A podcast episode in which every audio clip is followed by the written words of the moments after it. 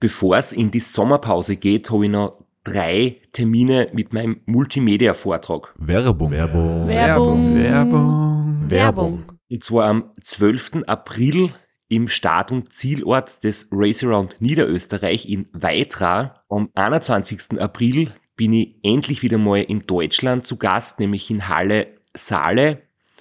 Und nach fünf Jahren Pause bin ich am 25.05. wieder in Kärnten. Und zwar in der Artbox in St. Gertraud bei Franschach. Es gibt ein paar Highlights vom Race Across America, Einblicke in meinen 24-Stunden-Rekord und natürlich ganz viel Anekdoten, teilweise auch sehr lustige, aus meinen beiden Teilnahmen beim Transcontinental Race. Wir haben sicher auch Zeit zum Plaudern, zum ein bisschen Fachsimpeln und gemeinsam einen schönen Abend zu genießen. Ihr findet alle Infos, alle Termine auf meiner Website auf www.christophstrasser.at. Dort gibt's auch die Links und die Möglichkeit, Tickets zu kaufen.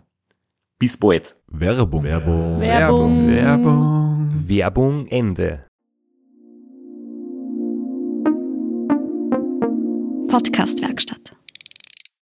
Herzlich willkommen bei Sitzfleisch Dem olympischen Podcast mit Christoph Strasser. und Florian Kraschitzer und Gästen.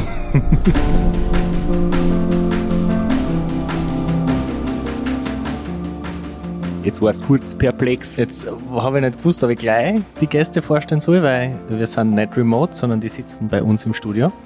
Aber wir werden die Suspense noch ein bisschen hochhalten.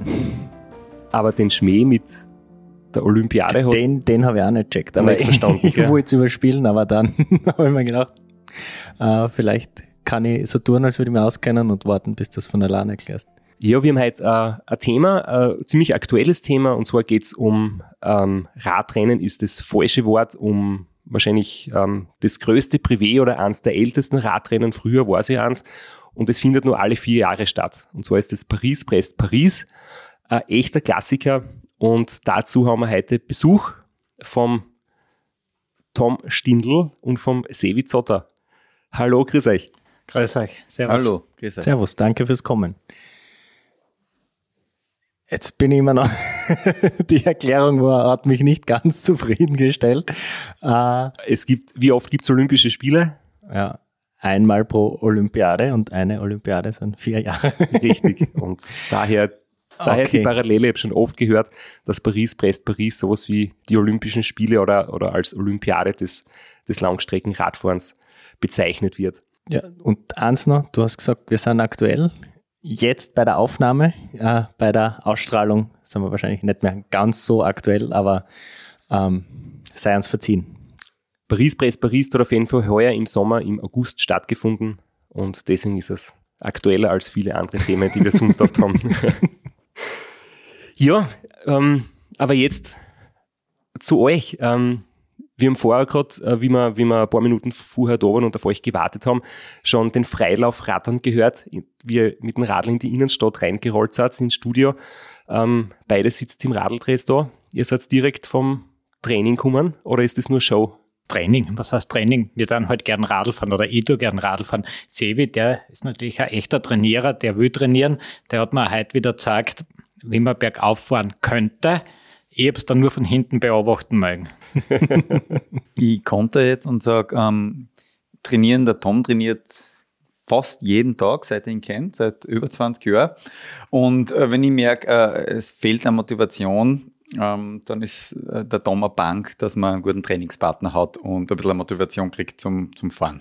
Also, ähm, Sevi ist wahrscheinlich den meisten unserer Hörerinnen bekannt. Äh, Race Across America Sieger, unser allererster Gast im Podcast. Äh, wir kommen dann noch zu dem, was du sonst noch so gemacht hast. Und der Tom, da möchte ich gleich beginnen mit der Geschichte. Ähm, würde fast sagen, Radfahrlegende im Raum Graz. Und das aller, allererste Mal, wo ich mit dir Rad, gefahren- Rad gefahren bin, das war circa vor 10, 15 Jahren sowas. Und da hast du eine große gemeinsame, einen großen gemeinsamen Group Ride gemacht, um deinen 500.000. oder deinen Millionsten, das weiß ich nicht mehr so genau, 500, 500. deinen 500.000. Äh, aufgezeichneten, getrackten Kilometer mit dir gemeinsam gefahren. Ja, Wahnsinn, ja. Das ist, 2016 war das, glaube ich. Gell? Kann das, das, sein? Musst du besser wissen. Ja, ich kann mich schon selbst nicht meinen. Ich versuche jetzt weniger mitzuzählen, aber es, es ich glaube, es war 2016. War eine gute Feier nachher noch. An die kann ich mich auch noch erinnern, aber da muss ich gleich anschließen meine Frage. Äh, 2016, das war vor Strava. Und wie hast du 500.000 Kilometer getrackt? Ich bin zwar auf Strava, aber ich schaue nie nach auf Strava und spüre auch nichts aufiger, weil ich habe auch keine Coms, kann ich mir auch nicht holen, aber äh, benebel aufgezeichnet händisch, Excel-Dateien seit äh, 2006 wird, werden die geführt und jetzt habe ich halt das langsam umgestellt auf den normalen Aufzeichnungen, was man halt so GPS-Gerät hat, wo das mitgeführt wird und da habe ich die alle zusammengerechnet. Und es gibt immer noch eine Jahreskilometerliste, wo alles dann am Ende des Jahres eintragen wird. Und wann werden wir den millionsten Kilometer erleben? Ja, das dauert noch, das dauert noch. Außer man noch weit weg. Aber wie waren die Aufzeichnungen vorher? Weil ähm, du bist ja vor 2006 auch schon sehr, sehr, sehr viel gefahren. Naja, mit einem normalen Radcomputer, den wir damals gehabt haben, ich kann mich erinnern, da bin ich einmal ein Rennen gefahren, jetzt ich leider das Jahr nicht mehr so genau. Das war das erste Mal, da ist ein witziger Christoph Straße da mitgefahren, 200 Kilometer privat. Uh, der hat mich ganz schön sigiert damals. Abschütteln hat er sich nicht lassen, kann ich euch nur sagen. Nein, da hat man das einfach mit Radcomputer aufzeichnet, mitgeschrieben, dort täglich halt in seine Excel-Listen das eintragen und zusammenzählt.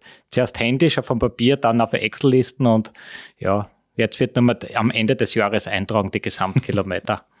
Ich habe das auch noch. Ich habe noch ähm, letztens irgendwie beim Wohnungsumzug wieder mal die alten Ordner äh, entstaubt und da wirklich auch noch von 2002 weg äh, so eine Ringmappe mit gelochten Zettel drinnen und da habe ich eintragen und da steht immer drinnen 200 Kilometer ähm, privat in Mödling, glaube ich, war das, wo wir mal gemeinsam ja. gefahren sind. Und jetzt muss ich an dieser Stelle schnell ganz was Unangenehmes machen ähm, und zwar dich ein bisschen vorstellen. Es werden nicht alle wissen, wer du bist und jetzt musst du, obwohl du so bescheiden bist und nicht sehr viel davon erzählen möchtest, wahrscheinlich selber, was du schon jetzt gemacht hast, das jetzt kurz durchdrücken, dass du das jetzt, äh, dass du jetzt da beschrieben wirst. Und zwar Thomas Stindl ist der ganze Name. Und ich muss sagen, du warst äh, seit vielen Jahren ein absolutes Vorbild für mich. Ich kann mich noch erinnern. ich kann mich erinnern auf deine Homepage. Du hast da Webseiten gehabt, die hat irgendwie so turbodom.cello.at oder so ähnlich. Ja, richtig, richtig. Ja, genau. Ja. Und da habe ich alle paar Wochen eingeschaut und du hast dir dort ähm, Berichte drinnen gehabt über, über das Race Across the Alps, über das Rata, über das XX Alps, das du gefahren bist, ich glaube 2006. Ja, richtig. Ja. Ähm, du hast einen Vortrag gehalten einmal in der Münzgrabenstraße im Rotkreuzzentrum, das weiß ich noch, da bin ich dort gewesen, ganz begeistert.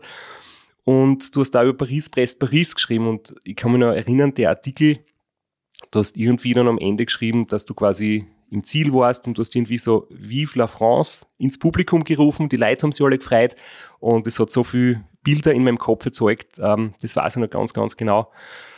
Ich weiß nicht, die Homepage wird nicht mehr online sein, oder? Nein, schon lange nicht. Nein, meine, das ist ja lächerlich, wenn ich das auf heutige Zeiten aber tue. Aber ja, das war halt damals auch ein Versuch, äh, etwas professionell zu sein, aber das ist wirklich im Verhältnis ist das lächerlich. Aber hat man halt damals auch versucht, habe auch versucht, einmal seinerzeit Sponsoren zu lukrieren, ist mir natürlich nie ganz richtig gelungen. Und ja, die, auch die Vorträge, es war zwar eine lustige Sache, aber nicht zu vergleichen mit dem, was du jetzt an Vorträgen machst. Aber es war halt aus meiner Sicht ein bisschen familiär.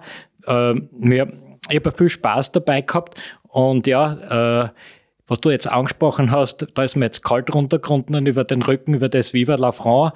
Das war eine Situation, dass ich mit einem Franzosen zusammengekommen bin, äh, der anscheinend Radrennen, Profiradrennen draußen gefahren ist. Verständigung war halt absolut unmöglich, weil er kein, außer Französisch nix, eh außer Deutsch nix. Aber wir haben halt mit Händen und mit allem Möglichen gesprochen. Und er ist halt ein paar Mal schlafen gegangen und ist dann immer wieder mit mir zusammengekommen. Und der ist auch immerfort interviewt worden von einem Fernsehteam. Und irgendwann habe ich einmal gerufen halt, Viva la France, Viva la Autriche. Und das war halt voll beliebt bei den Franzosen. Franzosen sind da sehr national denkend. Und das hat, glaube ich, der Sevi auch heuer gesehen. Das sind das sind Fans, das mag man sich da nicht vorstellen, das gibt es bei uns in Österreich nicht, was da an Fans steht. Ja, an die Geschichte kann man erinnern. Also auch wenn, wenn deine Homepage vielleicht nicht die großen Sponsoren gebracht hat, du hast zumindest mich zum Beispiel damit sehr, sehr inspiriert. Und du hast damit schon sehr viel bewegt und du warst immer sehr ähm, hilfsbereit in dem Sinn, du hast immer mit vielen Leuten gemeinsam trainiert. Wir haben auch ein paar Trainingsrunden gehabt, damals mit dem Alexander Gepp gemeinsam. Der hat sich fürs RAM 2005 vorbereitet. Und dann im einmal bin ich die Privé-Serie mitgefahren, 200, 300. Ähm, bei ja. dem besagten. In Wienerwald, ja. Genau. Und ja, also du bist halt immer noch Stammgast bei vielen Privés und Langstrecken-Events, hast auch das Restaurant Austria ähm, absolviert und Paris, Brest, Paris sechs oder sieben Mal mittlerweile. Sechsmal. Mein großes Vorbild, das ist der Herr Präsident von den Privets, das ist der Jung Ferdinand, der hat das das siebte Mal gefinisht, da, da bin ich hinten auch noch. Da muss ich noch in zusammenbeißen mir und noch in die nächsten vier Jahre das wieder einholen. Also jetzt wissen wir ungefähr Bescheid, ähm, was du in den letzten Jahren, Jahrzehnten so gemacht hast und welchen Einfluss du auf die, auf die, sage ich mal, Radlfahrerszene da in der, zumindest in der Steiermark hast und vor allem rund um Graz, hat, glaube ich, jeder schon einmal mit dir eine Trainingsgemeinschaft gehabt. Sogar der Flo. Sogar der Flo, ja. Genau. Und ich würde jetzt noch kurz ergänzen, wenn ich so frech sein darf, und sagen, der Tom ist ja nicht nur Paris-Brest gefahren, es sind sehr viele andere, sehr lange Privats gefahren in ganz Europa. Und was ich sehr faszinierend und zu betonen finden, äh, äh, finde wirklich ist, der Tom hat jedes einzelne Rennen oder Privat, an dem er gestartet ist, zu Ende gefahren. Und das ist was über über 20 Jahre, was weder ich noch du, Christoph, äh, Flo, bei dir kann ich es nicht einmal wirklich sagen. Ich habe leider letztes Jahr den Jeroboam nicht gefinisht, sonst hätte ich eine ähnliche Quote. genau, aber wahnsinnig viele Fahrten, Rennen, Privats, was auch immer und alles immer bis zum Ende durchgezogen. Das finde ich wahnsinnig beeindruckend. Ja, und Sevi, jetzt kriegst du auch noch ein paar äh, Komplimente. also, du warst unser erster Gast. Ich glaube, es war die Episode 6, 5 oder 6 in der ersten Staffel, wo es ums RAM äh, 2015 gegangen ist. Das hast du ja gewonnen und du hast im Jahr davor die Tortur gewonnen und ich glaube, wir haben, wir haben dich damals schon ein bisschen, bisschen besser vorgestellt. Jedenfalls hast du noch, nach vielen, vielen Jahren, sagen wir mit dem Höhe, Höhepunkt äh, RAM-Sieg 2015, dann ähm, doch deutlich kürzer getreten. Ähm, dann war Thema Familienplanung ähm, bist jetzt zweifacher Papa. Und trotzdem hast du ein Jahr später beim Rata 2016 noch eine absolute Topleistung gebracht. Über das möchte ich später eh noch reden, weil ich glaube, das ist für viele interessant, wenn man dann einmal ein Jahr weniger trainiert und trotzdem noch seine Leistungsfähigkeit recht hoch hat. Und jetzt, sieben Jahre später, du hast die permanent fit gehalten, einigermaßen. Also das ist das Erstaunliche, dass du mit recht wenig Trainingskilometer in den letzten Jahren trotzdem das Level gut gehalten hast und jetzt da, wo der Nachwuchs ein bisschen größer geworden ist und du offensichtlich wieder ein bisschen mehr Zeit gehabt hast zum Trainieren, war jetzt Paris, Brest, Paris wieder dein, ja, Comeback möchte ich jetzt nicht in den Mund legen, aber du bist seit, seit langer Zeit wieder richtig großes Langstrecken-Event gefahren und das richtig, richtig gut. Ja, genau. genau, also es war sieben Jahre, seit ich das letzte Mal was Längeres gefahren bin. Das war Racer und Austria Zweierteam, da mit Lukas nach dem Race Across the Alps noch. Und zwei Kinder, eine große Ausbildung, Arbeit, Lockdowns und so weiter. Und ähm, vielleicht noch kurz anknüpfend beim Tom. Mir ist seit 2003, auch seit einem Vortrag über das Paris-Brest-Paris, im Roten Kreuz in der Münzgrabenstraße in Graz. ähm, dieses Event schon, das war auf meiner Liste und ich habe immer gewusst, dass irgendwann wird es das noch einmal werden, wann es auch immer passen wird. Und das hat jetzt gepasst dieses Jahr zum Glück. Wir wissen ja vom Tom schon, dass er sehr, sehr viel trainiert. Ähm, ich glaube, du fährst oft mehr Kilometer als ich. Das möchte ich jetzt bezweifeln. Äh, also sicher viele Jahre geben, wo du mehr gefahren bist und da haben wir hin und wieder geredet. Ähm, wo ich mir gedacht habe, Tom, wenn du ein paar Stunden weniger trainierst und vielleicht ein paar Sachen intensiver, wäre das vielleicht keine schlechte Idee und du hast dann aber eigentlich äh, trotzdem die, die Strategie mit viel Kilometer immer durchgezogen, weil es dann irgendwie mehr Spaß macht als kurzes Intervalltraining, wenn ich das so jetzt richtig wiedergeben habe. Ja, das ist vollkommen richtig. Ja, ich bin ein Kilometerfresser und ich habe natürlich oft darüber nachgedacht, weil haben mir viele gesagt, so wie du, Christoph, trainiere weniger, trainiere intensiver. Ja, habe auch angefangen, Trainingspläne zu organisieren. Dann kommt her, Topwetter, wunderschön. Was steht am Programm? Eine Stunde locker rollen. Ich meine, das hat man schon mal voll ansieht. Füße, Beine, dass man eintreten kann und dann steht locker rollen. Dann nächsten Tag schlechtes Wetter, drei Stunden, vier Stunden Vollgas fahren. Das habe ich nicht kennen, das habe ich nicht zusammengebracht. Ich habe einfach äh, die Intervalle bin ich insofern gefahren, dass man einfach mit Freunden schneller Anstiege aufgefahren ist. Wir sind einfach, obwohl wir Freunde waren, gegeneinander die Anstiege gefahren. Oben hat man wieder zusammengewartet, aber damit hat man natürlich das Intervall gehabt. Solange man in solchen Gruppen trainiert, geht das ganz gut. Wenn man dann nur mehr allein fährt, geht aber die Intensität verloren. Und da bin ich schon bei dir, da muss man schon richtig trainieren und aber ich glaube, die Kilometer, die du so fährst, was ich da höre, da steht auch ein Vierer, glaube ich, fast vorn, zwischen drei und 40 1000, der habe ich doch nicht geschafft, die 40.000, der habe ich nie geschafft. Heuer sind es bei mir nicht einmal 30.000, habe ich jetzt äh, nachgerechnet, also bisher ähm, von November weg und es wird wahrscheinlich nicht mehr so viel mehr werden, wenn jetzt der Saison zu Ende ist. Also ja, bei mir ist es auch weniger geworden die letzten Jahre, dafür intensiver.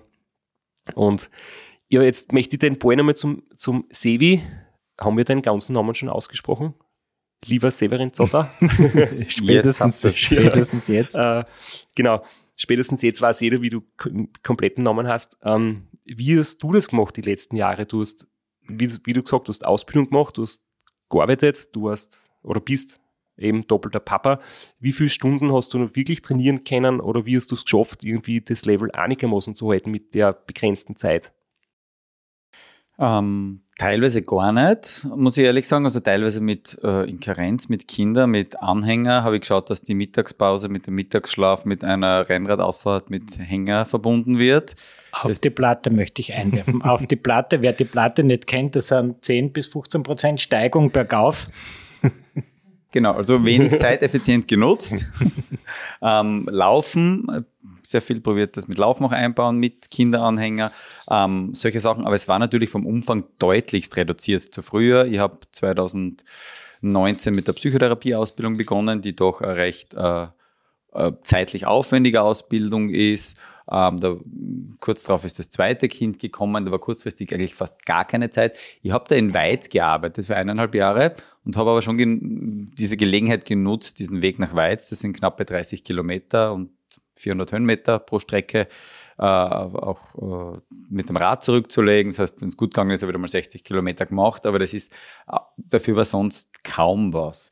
Und ich war ein bisschen mehr beim Laufen phasenweise und letztes Jahr hat so hat bei mir der Schalter umgelegt im Endeffekt, dass der Tom mich motiviert hat, in die Dolomiten mitzukommen, eine äh, längere, also vier Tage Dolomitenrunde mit 800 Kilometer knapp, 750 zu fahren und da habe ich gewusst, nein, das, es muss einfach wieder mehr werden. Das, das fehlt einfach in meinem Leben. Das ist äh, so wichtig, es hat mir so viel Kraft gegeben. Und faszinierenderweise ist es sogar sehr gut gegangen, obwohl ich eigentlich nur viermal am Radl gesessen bin, bis dahin in dem Jahr circa, weil Corona und drum und dran ähm, nicht viel zugelassen haben. Ähm, warum die Form so geblieben ist, wie sie ist, äh, die Antwort kann ich dir leider nicht geben, Christoph. Und ich habe äh, sogar kürzlich nachgeschaut, weil ihr jetzt über Kilometer geredet habt. Ich habe, glaube ich, knappe 8000 Kilometer geschafft im letzten Jahr. Also in 365 Tagen und 300 bis 400 Stunden waren es. Also deutlich, deutlich hinter euch zurück. Nein, wir haben keine Kilometer gesagt. Das hast du nie gesagt, dass wir über 8000 Kilometer geschafft haben. Außerdem hast du gesagt, du bist weit gefahren. Das sind 60 Tage. Jahr hat 200 Arbeitstage. 60 mal 200. Wie viel ist denn das jetzt schnell? Bin nicht immer mit dem Rad. Aber da möchte ich ganz kurz einhaken, weil ähm, zu der Zeit haben wir einmal länger gesprochen und da hast du dann ähm, für eine dieser Weizfahrten den Zeitfahrer ausgepackt, weil es gab anscheinend einen zweiten, der da gependelt ist und der hat die Com Graz Weiz gehabt und die wolltest du dir unbedingt holen.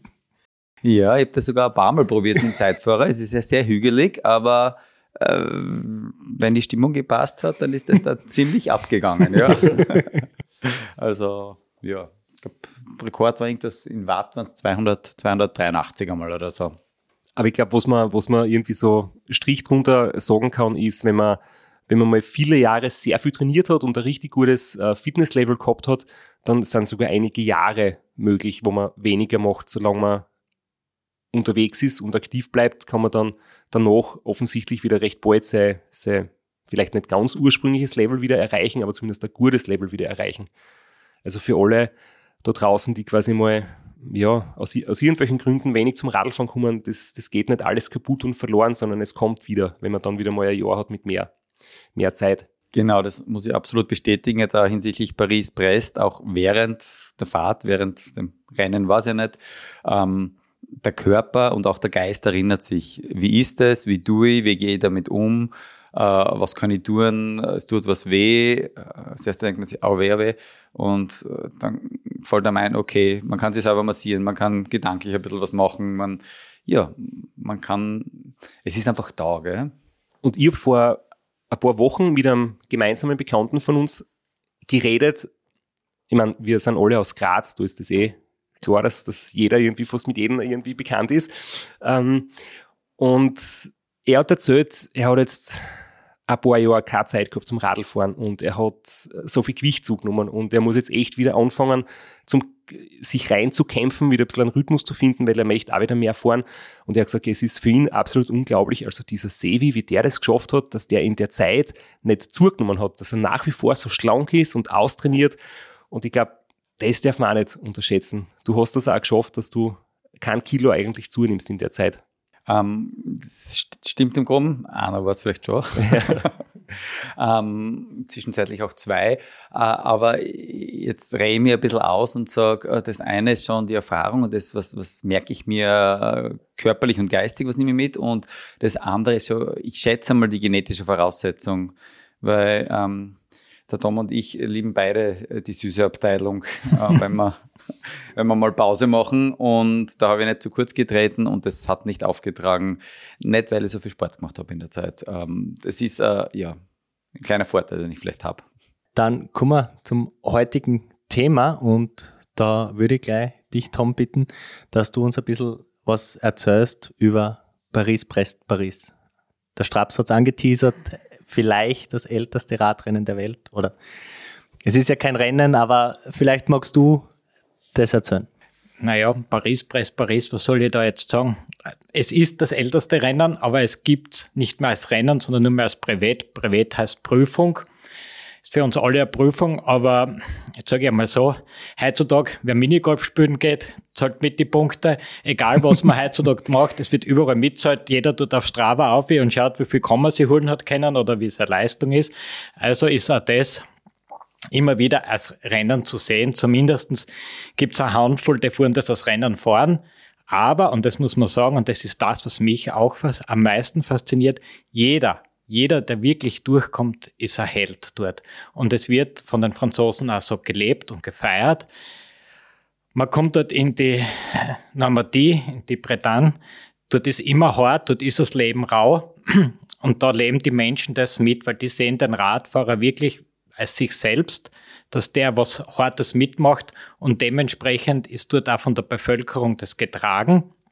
Dort wird man als stark gefeiert und das gibt's tatsächlich sonst nirgends. Und da muss ich halt echt sagen, äh, die wollen wissen, von welcher Nation du bist. Das ist für die Einheimischen ganz wichtig, dass sie erkennen, ob du welche Nation, Nationalität du hast.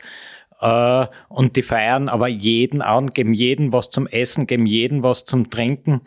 Und ja, viele beklagen sich, dass das als Rennen gefahren wird, aber ich sage, das ist eine Handvoll, die das als Rennen fahren. Alle anderen fahren es auf Durchkommen und da sieht man auch von dem durchtrainiertesten, athletischsten Menschen, weil es ja Männer und Frauen am Start, äh, bis zu dem, wo man sagt, niemals kann der jetzt 100 Kilometer fahren. Und der kämpft ja auch 1200 Kilometer durch. Und das muss einmal gesagt werden. Das ist wirklich eine Leistung, die hot ab ist.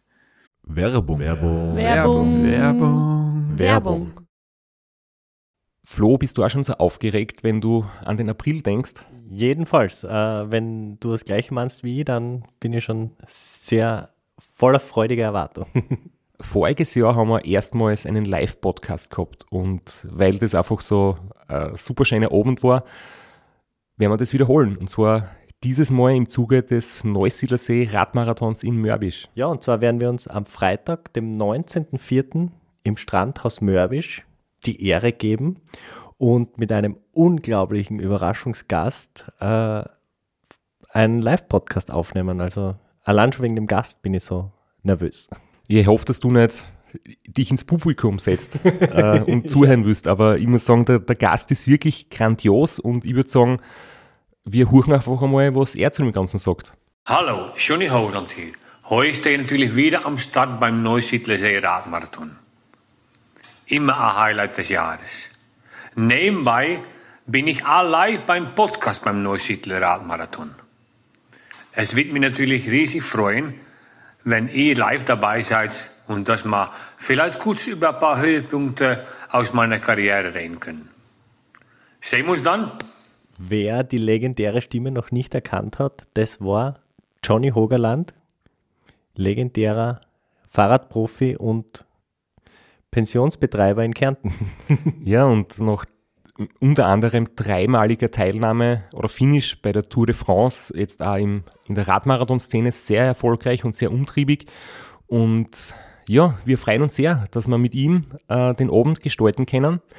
Und natürlich haben wir auch was zu gewinnen. Und zwar gibt es für zwei Personen jeweils ein Ticket und einen Startplatz für entweder Zeitfahren oder Radmarathon. Zeitfahren ist am Samstag, Radmarathon am Sonntag. Das heißt, es sind zwei Tickets, zwei Startplätze und gewinnen tun die, die folgende Frage richtig beantworten. Wie viele Tage ist Johnny Hogerland bei der Tour de France 2011 im rot-weiß gepunkteten Bergtrikot unterwegs gewesen? Schickt unser E-Mail an sitzfleisch.christophstrasser.at. Wir freuen uns auf eure Teilnahme, wir freuen uns auf äh, den Live-Podcast im Strandhaus und vor allem auf unsere Teilnahme, weil wir beide haben auch eine Startnummer und werden Samstag beim Zeitfahren dabei sein. Ja, und werden uns wieder mal mit den Besten der Szene messen. Du wahrscheinlich ein bisschen kompetitiver als ich, aber ich freue mich immer wieder, wenn ich mir aufs Zeitfahrrad setzen kann. Heuer bin ich ohne Scheibe am Start, weil du meine Scheibe ja verkauft hast. Vielleicht können wir nur in der Leihgeschäft einfällen.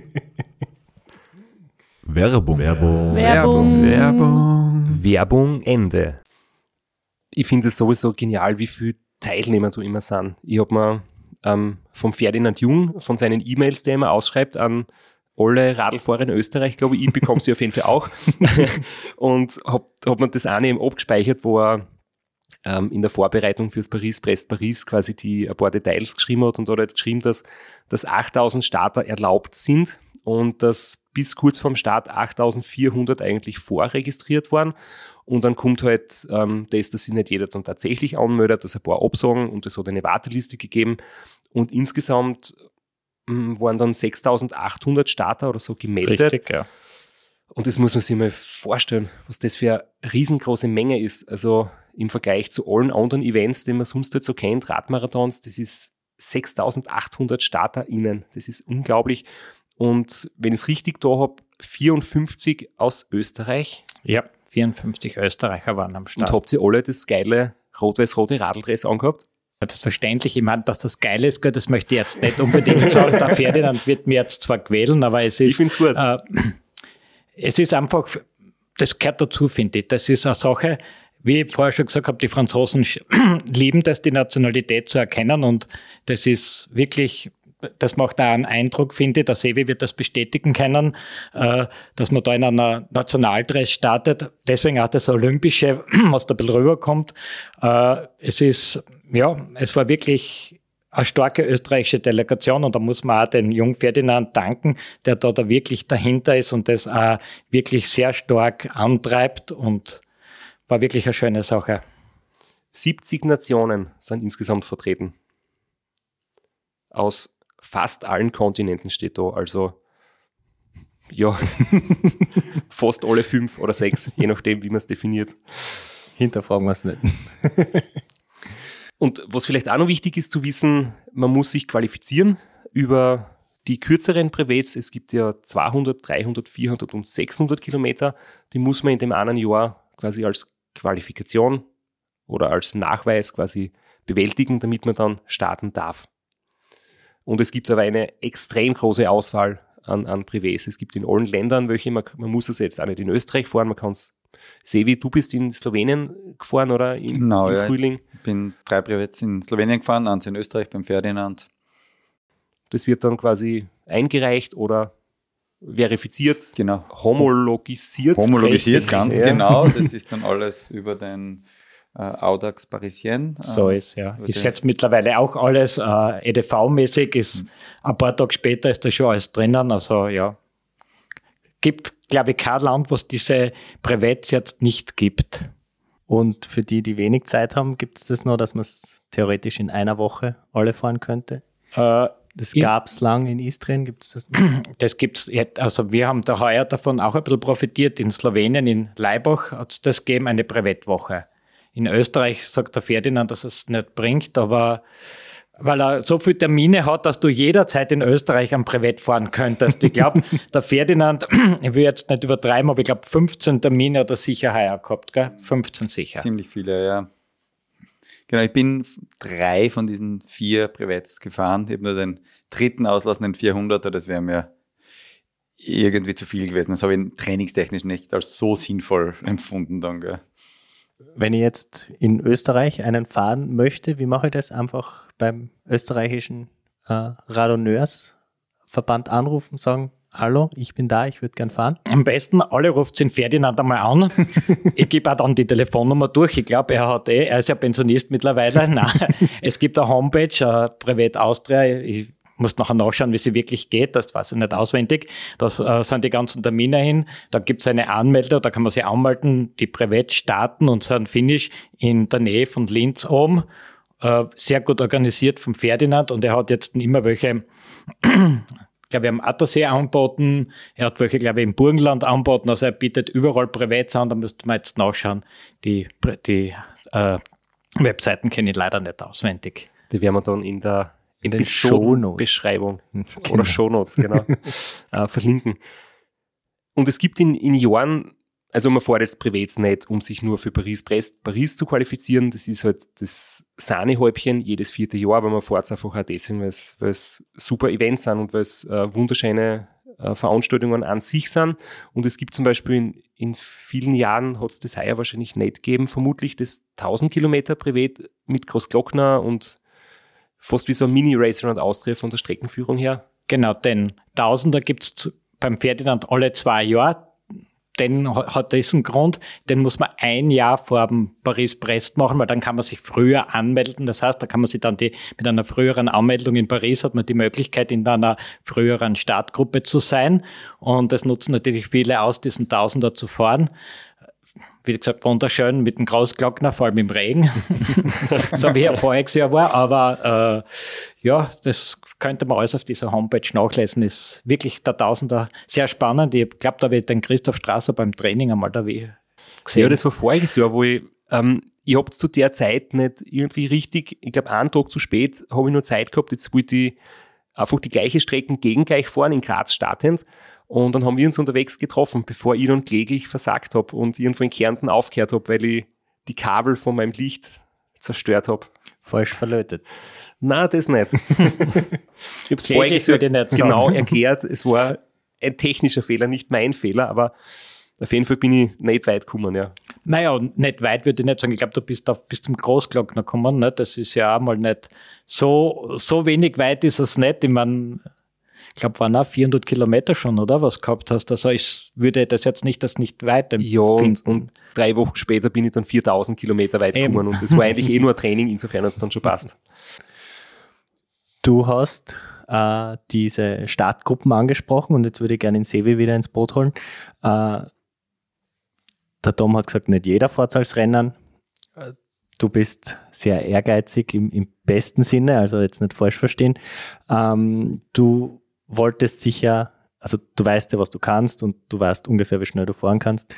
Du wolltest sicher in eine ganz relativ frühe Startgruppe. Wie genau läuft es mit den Startgruppen ab und wie kommt man in eine gute Startgruppe? Es läuft so ab, dass eben 8000 Starter möglich waren und die starten nicht auf einem Haufen, sondern eben in Startgruppen alle 15 Minuten, beginnend am, dieses Jahr am Sonntag, 20. August war der Start, 16 Uhr, 16.15 16.30 und so weiter. Ähm, entsprechenden Startgruppen auch gibt es unterschiedliche Gesamtzeiten, die man maximal haben darf. Also in dieser ersten Block an Startgruppen haben wir Gesamtzeit von maximal 80 Stunden gehabt, um in die Wertung zu kommen. Danach waren 90 Stunden erlaubt. Das heißt, dass auch Leute, die es vielleicht ganz gemütlich fahren, da nicht, nicht am Anfang äh, mit dabei sein, schätze ich einmal, ist, ist das. Und ansonsten beginnt die Registrierung, glaube ich, im Jänner ist es losgegangen. Und als erster durften sich einfach die äh, registrieren, die eine Homologisation vom letzten Jahr hatten von einem 1000 Kilometer Brevet, wie der Tom. Deswegen ist der Tom ja auch Stammgast im A-Startblock um 16 Uhr. Und das habe ich nicht geschafft letztes Jahr. Ähm, da habe ich leider zum Konzert müssen. Aber ein 600 Kilometer Privat bin ich dann äh, doch noch gefahren und habe es dann geschafft, in diese B-Startgruppe zu kommen. Und äh, du hast recht, es ist schon, wenn ich am Rad sitze, bin ich ehrgeizig. Das heißt, ich wollte nicht ganz hinten und gemütlich fahren. Es hat auch ein gemeinsamer Bekannter mir gesagt, du Sevi, was, ähm, Paris-Brest, das kannst du nicht auf Tempo fahren, das musst genießen und, und die Menschen und die Atmosphäre und meine Antwort halt schon drauf, ich verstehe das alles, aber ich kann sowas, also ich kann sowas nur fahren, wie ich das fahren kann. Und das, und da brauche ich einen Pep und da brauche ich Motivation und da brauche ich Freude dahinter und das ist dann da, wenn es auch zügig dahin geht. Und genau, deswegen habe ich schon geschaut, dass ich startgruppenmäßig eher vorne reinkomme und ich habe gewusst, die B-Startgruppe ist meistens auch sehr gut besetzt, oft holt die einmal auf und gut, ähm, Startgruppe B, 16 oder 15. Ähm, und bin da reingekommen, ja, das genaue Ziel vom Rennen war aber überhaupt nicht klar für mich, wie das, wie das dann laufen kann. Also vor Rennen, ich sage immer, vor dieser Radsportveranstaltung. Dom schüttelt den Kopf. Vielleicht kannst du kurz sagen, was wären da, was sind da die schnellsten Zeiten, die da gefahren werden und äh, was hast du dem Sevi zugetraut, beziehungsweise ihm geraten, wie er es angehen soll? in Sevi habe ich gesagt, das war taktisch ganz klug von mir, nachdem ich 15 Minuten vor ihm start, er muss sich Zeit lassen, soll dann auf mich auffahren und dann werde ich die restlichen 1000 Kilometer in seinen Windstaaten genießen und ihm im Ziel dann absprinten. So war der Plan. Hat auch funktioniert bis Kilometer 100, wo der Sebi von hinten gekommen ist. Nur dann der hat sich einfach so klein gemacht und hat einfach so unwillkürlich draufgedrückt, dass ich einfach seinen Windschatten nicht folgen habe können. Da bin ich eh noch ein bisschen angezwidert, aber was soll es tun? Jetzt ist halt einfach schneller gefahren. Na, äh, die Zeiten sind, glaube ich, die Rekordzeiten, der Sebi weiß der auswendig, sind knapp unter 43 Stunden gewesen. Das ist so die, was man sich errechnet hat aus früheren, aus alten Zeiten her, die Durchgangszeiten, was ein normalsterblicher Mensch fahren kann. Mittlerweile links sitzt der Christoph, ein Unsteher, gibt's unmenschliche Menschen anscheinend und rechts der Sevi, die können halt noch schneller fahren und die haben das relativ gut einmal versucht, den Rekord zu knacken, der Sevi. Ich glaube, mit Marco Palo hat er sich da abgesprochen, darum er hat keine Ziele vorher gehabt. Ich möchte sagen, man steht neben Sevi und man sieht, die Ziele sind extrem groß geschrieben. Neuer Streckenrekord ist, das muss doch gehen, Tom, oder? Was sagst du, das geht, gell, das, das schaffe ich, oder? Ich hab, ja, ich weiß, ich habe nicht so viel trainiert, aber es muss doch gehen. Und ja, ich, ich, ich habe natürlich einen Bezugspunkt gehabt. Das war das Run Slovenia, das sind 1200 Kilometer. Das bin ich im Jahr 2012 in 44,5 Stunden gefahren. Christoph, du hast gewonnen. Flo, du warst in meinem Team damals. Und das war eher, eher am Anfang noch meiner, meiner sage jetzt einmal, intensiveren äh, Langstreckenzeit. Und ich habe mir gedacht, wenn das, wenn das dort in 44,5 Stunden und Slowenien ist wirklich kein einfaches Rennen mit vielen Bergen und äh, schwierigen Streckenabschnitten. Pflastersteinen, äh, bergab, ja, Vrsic-Pass, äh, langsame Abfahrten. Ja. Und Windschattenverbot. Und natürlich. Windschattenverbot. Und Windschattenverbot. Da habe mir gedacht, okay, wenn das in 44,5 geht, ähnliche Distanz mit Windschatten, dann, und du bist das in äh, knapp über 40, glaube ich, damals gefahren, ähm, also dann hat es mich gewundert, dass das nicht schneller geht, wenn man da in Riesenpaketen fährt. Das war so meine Aussage. Aber es war nicht meine, das war meine Aussage dann auch vielleicht ein Dreivierteljahr vor der Veranstaltung zu dir, Tom. Umso näher die Veranstaltung gekommen ist, umso weniger habe ich gedacht, dass ich diese magische 50-Stunden-Grenze unterbieten werde. Ursprünglich habe ich schon mal gedacht, 45 Stunden 30 ist der Österreich-Rekord vom Hans Eisenbraun aus dem Jahr 99.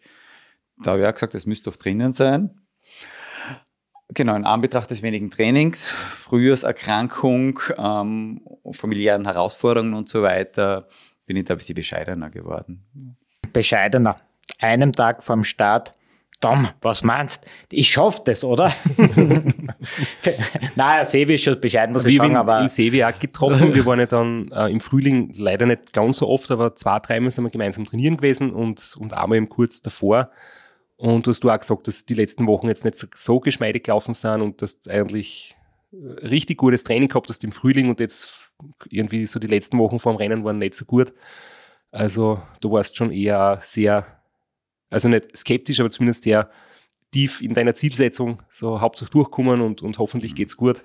Genau. Also ich habe dann, mir mag man das nicht glauben, aber ich habe einen Mörderrespekt vor so einem Rennen, weil ich denke mal, äh, erstens immer, es regnet durch, es hat Gegenwind durch. Ich habe im Schnitt fünf bis zehn Stunden trainiert, die paar Wochen vor davor.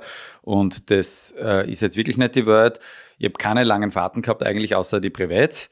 Und ähm, ich habe immer Riesenschiss dafür, dass der Rücken weh dann beginnt, der Hals weh dann beginnt. Der, äh, also wenige Zeit am Rad heißt wenig Positionstraining heißt, das, das wird irgendwann nicht lustig. Gell? Und ähm, eigentlich mag ich nie zu sowas fahren mit dem Ziel, dort möglichst viel zu leiden. Also und äh, ja, vielleicht haut dann das rationale Denken auch nicht mehr so gut hin, aber irgendwie kommt mir das dann so riesengroß vor davor. Gell? Und das meine ich wirklich ernst.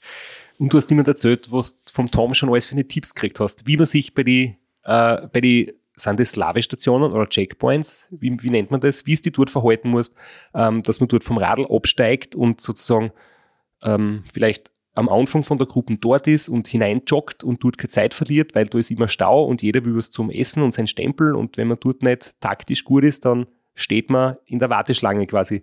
Und ein paar so Feinheiten Genau. Hast du quasi vom Tom immer schon mitbekommen? Das ist vielleicht zum Erklären. Ähm, es gibt dort beim Privat, ich glaube 18 Stationen waren es, die man anfahren muss und man kriegt eine Privatkarte, man muss dort überall einen Stempel holen. Man hat zwar einen Chip auch, wo das glaube ich registriert wird, die Zeiten im Internet abzurufen ist, aber man muss äh, wirklich diesen Stempel holen und es ist auf der Strecke keine Betreuung erlaubt. Gell? Es ist kein, von dem her kein klassisches Ultraradrennen, sondern es ist Station zu Station und bei den Stationen darf man sie betreuen lassen. Die Betreuungsautos müssen aber separat fahren auch. Aber der Großteil der Fahrer, würde ich sagen, fährt es ohne Betreuung grundsätzlich. Ähm, und äh, weil man da auf sich gestellt ist, hat der Tom mir seine langjährige Erfahrung immer schon wieder mitgeteilt, ähm, wie man das am besten angeht. Genau. Bei den Kontrollstellen kann man viel Zeit verlieren. Ne? Das, das hat aber sehr gut hinbracht, der Sevi. Wo, wo sind so die klassischen Fehler, wie man es nicht machen sollte bei so einer Station? Äh, man muss sich so vorstellen, wie du gesagt hast, 6800 haben sie haben gestartet und dann gibt es Stationen, wenn man jetzt nicht gerade im Startblock A ist, weil es gibt ja Startblock C, D, E, F, äh, dann kommt man in eine Station rein, wo bereits 300 Radfahrer sie für einen Stempel anstellen oder was zum Essen. Das wäre halt gut, dass man in diesen Stationen nicht gerade sehr Essen kaufen möchte, dass man das halt dort die Regeln mit hat und vielleicht später eine Station, wo halt weniger Leute drin sind, sehr Essen kauft. Und da muss man halt dann manchmal verzichten können. Das ist halt das Schwierigste, nicht? Gibt es dann zwei Schlangen, einmal für Stempel und einmal für Essen? Äh, es gibt eigentlich, da muss man jetzt ganz offen sagen, es gibt nur eine Schlange für Stempel und das ist meistens ein Turnzahl, wo man rein in einer Seite reingeht und auf der anderen raus. Und für die, wenn man was zum Essen macht, muss man oft nur 100 Meter weiterlaufen für einen anderen Platz oder einen anderen Saal, wo man dann sich was zum Essen kaufen kann. Und da gibt es dann ein zweites Mal zum Anstellen, ja. Und äh, vorbeijoggen und sagen, ich fahre Streckenrekord, das geht nicht, oder? Da stellt man sich schon ganz ordentlich in der Schlange an. So ist das. Das ist für jeden zum Anstellen, auch wenn man Wasser holen möchte, da gibt es nicht, hallo, ich bin der Severin Zotter, ich fahre auf Streckenrekord, lasst mich vorbei, weil ich bin nicht der B-Gruppe, sondern muss man sich auch hinter allen an, bei dem einen Wasserhahn anstellen, bis man drankommt. Genau, das ist natürlich am Anfang, wenn man vorn weg ist, leichter, da ist noch niemand, aber wenn man dann Retour fährt von Brest wieder Richtung Paris, äh, da sind die Stationen die gleichen, auch wenn die Strecke andere ist. Die Streckenführung ist, äh, dass man sie auch in der Nacht nicht blendet und so weiter, ist eine andere. Und bei den Stationen selber ist natürlich dann überfüllt. Da ist also überfüllt, da ist einfach wahnsinnig viel los da mit den Stationen. Gell? Und Tom, du kennst alle Stationen, wo es langsam geht, wo die Person mit dem Stempel gemütlicher drauf ist und die Stationen, wo die Stempelperson schneller abarbeitet. Fast, fast floh, muss ich sagen. Aber es vergehen vier Jahre. Äh, die, diese Freiwilligen sind ja oft ältere Menschen, schon zwischen 70 und 80 und deswegen kann sich das schon ein bisschen ändern in alle vier Jahren. Aber sagen wir so, die Wege kennt man, wo, wo viele oder lange Wege sind oder beziehungsweise, so wie der Sevi gesagt hat, wenn man vom Brest retour kommt, diese ersten zwei Stationen, wenn man wieder zurückkommt, die sind einfach überfüllt, weil die anderen, die gerade nach Brest rausfahren, jetzt in diesen Stationen sind. Und da muss man halt zwei, drei Stationen einmal durchkommen und nichts zum Essen brauchen und dann erst wieder was kaufen. Wie ist es unterwegs mit Einkaufen in Tankstellen oder, oder Geschäften? Ist das möglich? Ist das sinnvoll oder, oder fährt man durch Gegenden, wo es wenig gibt? Also, ich weiß nicht, wie es beim Sebi war. Äh, Tankstelle habe ich eigentlich gar nie eine gesehen, muss ich ganz ehrlich sagen. Keine gesehen. Keine gesehen. Ja, Ke wirklich keine gesehen. Vor, ja. äh, Geschäfte habe ich in Wahrheit auch keine wahrgenommen. Das, was aber sehr empfehlenswert ist, es gibt auf jeden Fall einmal Cafés. Und es ist da, da kommt man irrsinnig schnell dran, auch alkoholfreies Bier, möchte ich nur sagen, habe ich gekriegt, das ist, äh, zahlt sich aus. Und was dann vor allem gibt, es gibt diese Menschen in Frankreich, die Einwohner, die versorgen einen mit allem. Also es ist, weiß nicht, alle 20 Kilometer kann man sagen, sind Einheimische, die einen Stand aufbauen. Und da kannst du von Kaffee zum Essen, Kuchen, Baguette, alles Mögliche haben, was sie dir anbieten. Und die haben natürlich einen Wunsch. Es gibt da, das ist schon ein bisschen äh, in der Szene, sage ich mal, bekannt. Da gibt es einen französischen Bauer, wie der da, wie dieses, diese Brevettrennen da, glaube ich, es muss quasi gewesen sein, 99 war es dann schon, ein Jahr, also eine Veranstaltung vorher, vier Jahre, das wäre dann 95, äh, hat er am Feld gearbeitet und auf einmal sind da Radfahrer vorbeigefahren. Und er denkt sich, was tun da die ganzen Radfahrer? Und irgendwelche Radfahrer haben halt einmal Wasser braucht, denen hat das gegeben, dann hat er sich erkundigt, was die da tun, dann hat er das von dem Rennen mitgekriegt und dem hat es so taugt, der macht alle vier Jahre macht ein ganz großes äh, Verpflegungsstation auf, wo man alles haben kann. Der hat aber nur einen Wunsch, dass du ihm eine Postkarte aus deinem Land schickst. Also das ist, das liegt der Wert. Und auch ich bin heuer dort einmal bei ihm stehen geblieben und habe da Kuchen gekriegt und Kaffee und dann führt er dich zu der Tafel vor vier Jahren, weil der fragt einmal nach der Nationalität und sagt, ah, Österreich passt, geht mit dir zu der Österreich-Abteilung von seinen Ansichtskarten, zeigt dann die Ansichtskarten von den Österreichern, die vor vier Jahren dort waren und eine Karte geschickt haben. Und dann lacht ein Privatfahrer vor vier Jahren, der Stefan Wöckinger, von der Karte weil der hat nämlich dort ein Selfie mit ihm gemacht und hat ihm das als, als Ansichtskarte geschickt. Und dann sage ich, ah, der Stefan, und das ist natürlich dort dann als ein bisschen auf Gaude aufbaut und dann kriegst du dann deine Flaschen aufgefüllt und du wirst da versorgt. Also du brauchst eigentlich in kein Geschäft gehen in dem Sinne. Das machen alles die Bevölkerung. Wahnsinn. Das ist echt cool. Und das heißt, vom Ferdinand Jung hängen schon sechs Postkarten dort? Äh, Ferdinand Jung, jetzt muss ich, das wären sieben Postkarten jetzt nächstes Mal, aber der hat ja keine Zeit zum Stempeln. Das ist ja ein, ein Rennpferd, hätte ich gesagt. der schaut ja immer, dass er schneller ist wie dieser Stindl, gell? und äh, deswegen hat er keine Zeit für das Stempeln. Der muss fahren, fahren, fahren. Obwohl du das jetzt so erzählst als ja, fast Radreise, als Erlebnistour, äh, du fährst das ja trotzdem nicht ganz langsam. Oder du bist ja doch ambitioniert. Und äh, was waren so deine Zeiten? Bisher? Wie soll ich sagen, magische Zeit wäre für mich unter 50 Stunden. Nachdem ich jetzt sechsmal gefahren bin, ich kann es euch sagen, nur einmal bin ich unter 50 Stunden gewesen. Habe es mir auch heuer wieder vorgenommen. Äh, ja, ich kann es nicht sagen, warum. Es ist mir nicht geglückt, aber ich bin sehr zufrieden. Ich habe 52 Stunden 14 gehabt. Ja, ich bin äh, versuche schnell zu fahren, aber ich versuche auch die Landschaft zu genießen. Und wie wir eben gesagt haben, auf 1200 Kilometer, du brauchst trinken, du brauchst essen. Und warum soll ich mich anstellen, wo sich viele anstellen, wenn französische Einwohner dir was anbieten und eigentlich für eine Ansichtskarte, ich habe eben den Urturm von Graz in der Nacht geschickt jetzt, äh, ja, da verbrauchst auch nicht mehr Zeit und das Ganze ist aber ein ganz anderes Feeling und das ist das, was mir taugt. Und ja, ich versuche schnell fahren, aber gelingt mir halt leider nicht ganz. Trotzdem beachtliche Zeit, trotz allem, muss man sagen. 76 schnellste Zeit bei 6700 Startern. Also. Wir wissen ja, warum wir uns für die Episode nicht vorbereitet haben, wie großartig. Wenn der Sevi-Zotter dabei ist, dann braucht man keine Datenbank mehr. das stimmt, ja. Wir müssen die mal an, anheuern für uns, für die Redaktion oder so, für Recherchearbeiten. ich muss gestehen, mir geht vieles inzwischen aus dem Blick. Werbung. Werbung. Werbung. Werbung. Werbung. Ich habe jetzt die ersten Lebkuchen im Supermarkt gesehen und es ist mir schwer gefallen zu widerstehen und habe natürlich gleich äh, zugegriffen. Ja, die Kombination ist jetzt überhaupt gerade ein bisschen äh, verlockend, weil jetzt ja die Off-Season für die meisten ansteht. Das heißt, Training ist reduziert, ähm, vielleicht ein bisschen Alternativtraining, aber die Wettkampfsaison, die Radsportsaison ist im Prinzip vorbei.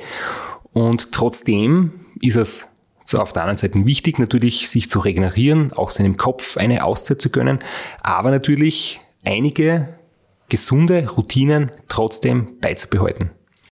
Vor allem, wenn man sich schon eine angewöhnt hat. So wie ich zum Beispiel, ich trinke in der Früh ein Glas AG1. Was bringt AG1 eigentlich? Es gibt viele positive Auswirkungen, aber ein paar wichtige sind zum Beispiel der Faktor Energie. Also ich fühle mich persönlich immer sehr energiegeladen und aktiv, weil AG1 einfach Nährstoffe enthält, die den Energiestoffwechsel unterstützen. Dann sind auch Nährstoffe drinnen, die mein Immunsystem und die Abwehrkräfte unterstützen. Kupfer, Folat, Selen, Zink und die Vitamine A, B12, B6 und C tragen zu einer normalen Funktion des Immunsystems bei. Und AG1 hilft auch, mein Hormonsystem in Balance zu halten, weil Nährstoffe enthalten sind, die den Stoffwechsel und meine Hormone unterstützen. Alle Details zu den gesundheitlichen Vorteilen der einzelnen Nährstoffe findet ihr in den Links in den Shownotes. Durch die Synergieeffekte der hochqualitativen Inhaltsstoffe in AG1 nimmst du jeden Tag mit einem Scoop eine sinnvolle Menge an Vitaminen, Mineralstoffen, Botanicals, Bakterienkulturen und weitere Zutaten aus echten Lebensmitteln auf. Mit Mikronährstoffen in hoher Bioverfügbarkeit, die besonders gut vom Körper aufgenommen werden. So funktioniert's. Ein Messlöffel AG1, 250 Milliliter Wasser, fertig. Einmal am Tag, jeden, jeden. Einmal am Tag, jeden Tag. Deine Entscheidung für eine bessere Morgenroutine. Du kannst AG1 ganz entspannt monatlich Freihaus geliefert bekommen. Wenn du das ganz ohne Vertragslaufzeit probieren möchtest, wobei pausieren und kündigen jederzeit möglich ist, gibt es ein spezielles Angebot und zwar auf drinkag1.com slash Sitzfleisch erhältst du bei Abschluss eines monatlichen Abos einen kostenlosen Jahresvorrat von Vitamin D3 und K2 plus fünf praktische Travel Packs gratis dazu. Neukunden erhalten außerdem die exklusive Aufbewahrungsdose und einen Shaker. Werbung. Werbung. Werbung. Werbung. Werbung Ende. Aber wie war es bei dir, Sevi? Also hast du Zeit für so Privatkultur gehabt oder bist du wirklich einfach sehr, sehr schnell gefahren und hast nur das Notwendigste zu dir genommen? Ja, der Plan äh, war da möglichst autonom ähm, unterwegs zu sein, einmal von der Verpflegung. Der Tom hat mir das vorgerechnet, wie viele Regeln ich einpacken sollte. Ich habe das ein bisschen bezweifelt. Zudem hat es mit den Regeln dieses Jahr gar nicht gut hingehauen bei mir. Nach dem zweiten spätestens ist immer das Sodbrennen kommen. Und dann habe ich eher auf einen Hinweis vom, vom Straps äh, geachtet und probiert mit einer Flasche äh, Gel zu starten und Riegeln auch und ein bisschen Weißbrot dazu. Und ähm, genau, und so bin ich losgefahren. Und im Rennverlauf hat sich dann so ergeben, dass ich das außer einer Gelegenheit eigentlich niemals nutzen musste, diese Stände. Ähm, es war nämlich so, dass ich mit dem Marco Barlo im Frühjahr schon einmal geplaudert habe bei den Privats in Slowenien, ähm, dass wir beide in der gleichen Startgruppe sind und er lässt sich immer betreuen von seiner Frau, von der Irma, die ähm, da seit Jahrzehnten, würde ich sagen, bei sämtlichen Langstreckenrennen dabei ist.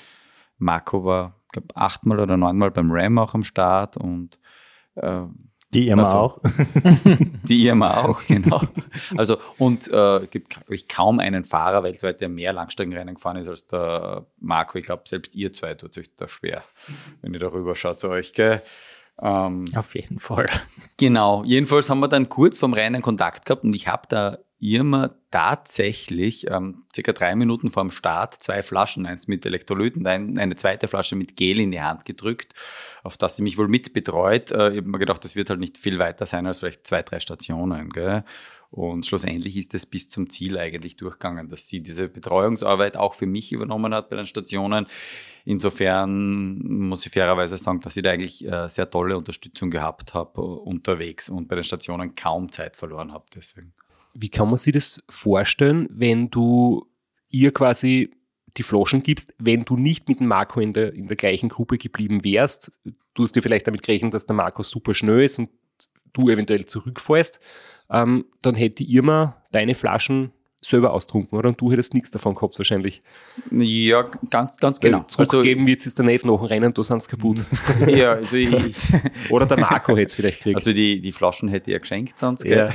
Aber ich meine, du hättest quasi, wenn, das, wenn der Plan nicht funktioniert, hättest du nichts gehabt. Du Hätte ich keine Betreuung gehabt, aber ich Genau. habe natürlich äh, schon haufenweise Regeln eingesteckt gehabt und noch kleine Gelbackerl und äh, diese Flasche Gel habe ich gehofft, dass schon das als Basis einmal für die erste Hälfte des Rennens oder der Fahrt einmal reicht, äh, was ich habe. Ähm, und es war, muss man ehrlich sagen, auch sehr unkoordiniert bei den ersten zwei Checkpoints. Da habe ich das erste Mal hat sich statt der Elektrolytflasche die zweite Gelflasche erwischt und so weiter. Das heißt, ich habe da schon auch ein bisschen Zeit verloren und habe mich dann auch wieder äh, hinkämpfen müssen nach den Checkpoints äh, zu Marco und zu dieser Gruppe, die doch ein Stück schneller war. Aber natürlich, die Gefahr war gegeben, aber ich habe sie eher nicht als Gefahr, dass ich es nicht kriege, sondern als Möglichkeit oder als Chance gesehen, dass ich was kriege. Also anders. Also wenn es nicht funktioniert, ist, ist alles klar und wenn es funktioniert, ist es, ist es ein Bonus. Genau, also wir haben das nicht lang geplant gehabt, sondern es war wirklich total spontan vor dem Start, dass wir uns in dieser Startgruppe, wo ja auch 250 Leute stehen, überhaupt 250, treffen ja. dort und dass ich die Irma sehe und, und ihr das noch schnell rüberhau. genau. Ähm, aber wie kann man sich das dann vorstellen? Du, äh, du kommst zum Checkpoint, ähm, es ist irgendwie Schlange, also jetzt in deinem Fall vielleicht nicht immer, wenn du, wenn du bei den Schnellen dabei warst, aber generell, viele stellen sich an, es sind viele Leute, die warten, du stehst mittendrin, wartest, bis du den Stempel kriegst und wie ist das dann mit der Betreuung? Steht dann einfach jemand vor der Turnhalle zum Beispiel und, und du kannst dort quasi deine Flaschen oder deine Regenjacke oder dein Licht im Prinzip schnell greifen und, und dann weiterfahren. Das heißt, du sparst jetzt nicht wahnsinnig viel, sondern Genau. Also ein es war, paar Handgriffe sparst du dabei. es war der erste Checkpoint so, dass man keinen Stempel holen muss. Man kann durchfahren, nur wenn man keine Betreuung hat, muss man bei der Wasserleitung stehen bleiben und seine Flaschen auffüllen. Und das ist natürlich für alle, die Betreuung gehabt haben, die kriegen gleich die neuen Flaschen und die fahren weiter und da hat man als Unbetreuter eigentlich keine Chance, dass man da einmal in diesem Backel drinnen bleibt einfach, weil das ist, das ist weg und das habe ich trotz Betreuung beim ersten Checkpoint so gehabt, weil eben das die falsche Flasche war und äh, da habe ich es aber geschafft, wieder hinzufahren. Beim zweiten Checkpoint war das auch, da war das erste Mal der Stempel zu holen und da war es halt auch so wirklich, da ist dann die Irma und die Tochter von Marco war auch dabei, die sind da direkt daneben gestanden und haben das schnell angeboten, auszutauschen. Wieder länger braucht, weil das Sackerl mit dem Elektrolytpulver nicht aufgegangen ist. Da haben wir gekämpft, das aufzukriegen. Genau, aber eigentlich, äh, die hat immer geschaut, wo kann ich, wo kann sie dem Auto gut parken, wie ist das dort organisiert, wo positioniert sie sich, dass sie gut betreuen kann. Und das ist wirklich die Aufgabe der Betreuer, oh, das, das gut zu organisieren und sich gut zurechtzufinden, was, äh, muss man ehrlich sagen, ein ziemlicher Stressjob ist, weil die müssen davor fahren, die müssen das aufbauen, die, also aufbauen, die müssen sie organisieren, die müssen alles parat haben, äh, dann wieder zusammenpacken, äh, zusammenputzen, alles Flaschen auswaschen und eigentlich eine andere Strecke wieder weiterfahren und das, da ist nicht viel Zeit über und das zwei Tage durchgehend. Gell? Da würde ich aber gern was dazu sagen. Der Sebi, meine ja vollkommen richtig, das muss man sich so vorstellen. Äh, so eine Station, das ist meistens eine Schule oder eine Universität, das heißt, es ist draußen einmal abgesperrt. Das heißt, du kannst mit dem Fahrrad bis zu einem gewissen Punkt hinfahren, dann ist ein Gitter. Und genau bis zu dem Gitter können auch die Betreuer gehen. Das heißt, der Unterschied, der betreute Fahrer fährt bis zu dem Gitter, wirft sein Rad dorthin, der Betreuer tut die Flaschen austauschen, während der Radfahrer reinläuft, muss dort ungefähr 50 Meter laufen, dann sitzen dort ungefähr sechs bis acht Franzosen, die diese Kontrollstelle, diese Stempeln vergeben. Dann kannst du rauslaufen auf der anderen Seite von der Halle. Möglicherweise kannst du noch auf die, kurz auf die Toilette gehen und kannst wieder auf dein Rad steigen und du kriegst deine Flüssignahrung oder deine Gels oder was immer du brauchst reingesteckt vom Betreuer und kannst weiterfahren. So wird es gut ablaufen bei einer guten Betreuung, was die Irma hundertprozentig gemacht hat, aber natürlich beim Sevi, weil es nicht geplant ist, nicht ganz so hinhaut. Darum will ich jetzt nicht auf ihm da so losgehen. So schaut es für den Betreuten aus. Der Unbetreute kommt hin, gleiche Gatter, stellt dort sein Rad ab, muss er mal die zwei Flaschen rausnehmen. Dann muss er mal das Getränkepulver, was er braucht, mit rausnehmen. Dann rennt er rein, ist dadurch aber schon einmal einige Schritte oder einige Radfahrer hinten, muss er dann vielleicht bei den sechs bis acht äh, Kontrolleuren einmal erst an zweiter Position oder dritter Position anstellen. Dann muss er ins WC laufen und dort die Flaschen auffüllen, wenn er keine Zeit verlieren will. Füllt dort die Flaschen auf, kann natürlich dort auch die Toilettenpause nutzen und dann kann er, wenn er nichts zum Essen braucht, wieder rauslaufen und aufs Rad steigen. Das heißt, der Unterschied ist, die Flaschen musst du selbst auffüllen. Das ist nicht viel Zeit, aber du verlierst, sage ich mal, zwei bis fünf Minuten, die du, wenn du unbetreut bist, wieder auffüllen musst gegenüber den anderen Fahrern. Wenn dann die Gruppenfahren wieder gemeinsam unterwegs ist und du hinten nachfährst, dann musst du fünf Minuten aufholen, ist ein harter Job, wenn du das rein beim Radlfahren machen musst. Gegen eine Gruppe noch dazu. Du musst eine Stunde lang 2,5 km/h schneller fahren, oder? Du, du musst, also ja. du musst halt darauf hoffen, dass äh, wenig Betreute sind oder dass man, muss man da so sagen, ich habe schon viele gesehen, die betreut werden und langsamer waren, und das geht auf mich, als wie ich, der unbetreut reingeht.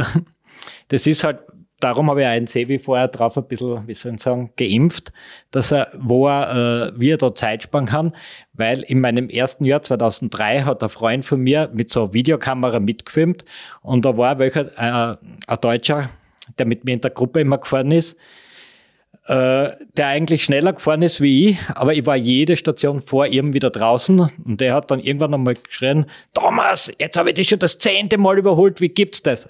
Dann beim Video anschauen ist das so, der fährt rein, stellt sein Rad ab, will reinlaufen, geht zurück, weil sein Rad nicht richtig steht, stellt ein zweites Mal hin, geht Richtung Halle äh, zum Stempeln, kommt drauf, da gefällt ihm das Rad noch immer nicht. Was heißt, stellt sein Rad ein drittes Mal hin, dann läuft er rein und dann steht aber sein Betreuer nicht dort, wo sein Rad ist, sondern er muss dann erst seinen Betreuer suchen. Na gut, da bin ich ja unbetreut schneller, nicht? Das muss man halt schon auch sagen. Also es kommt schon darauf an, dass man auch gute Betreuer hat, die das können, wirklich auch, dass du da Zeit sparst.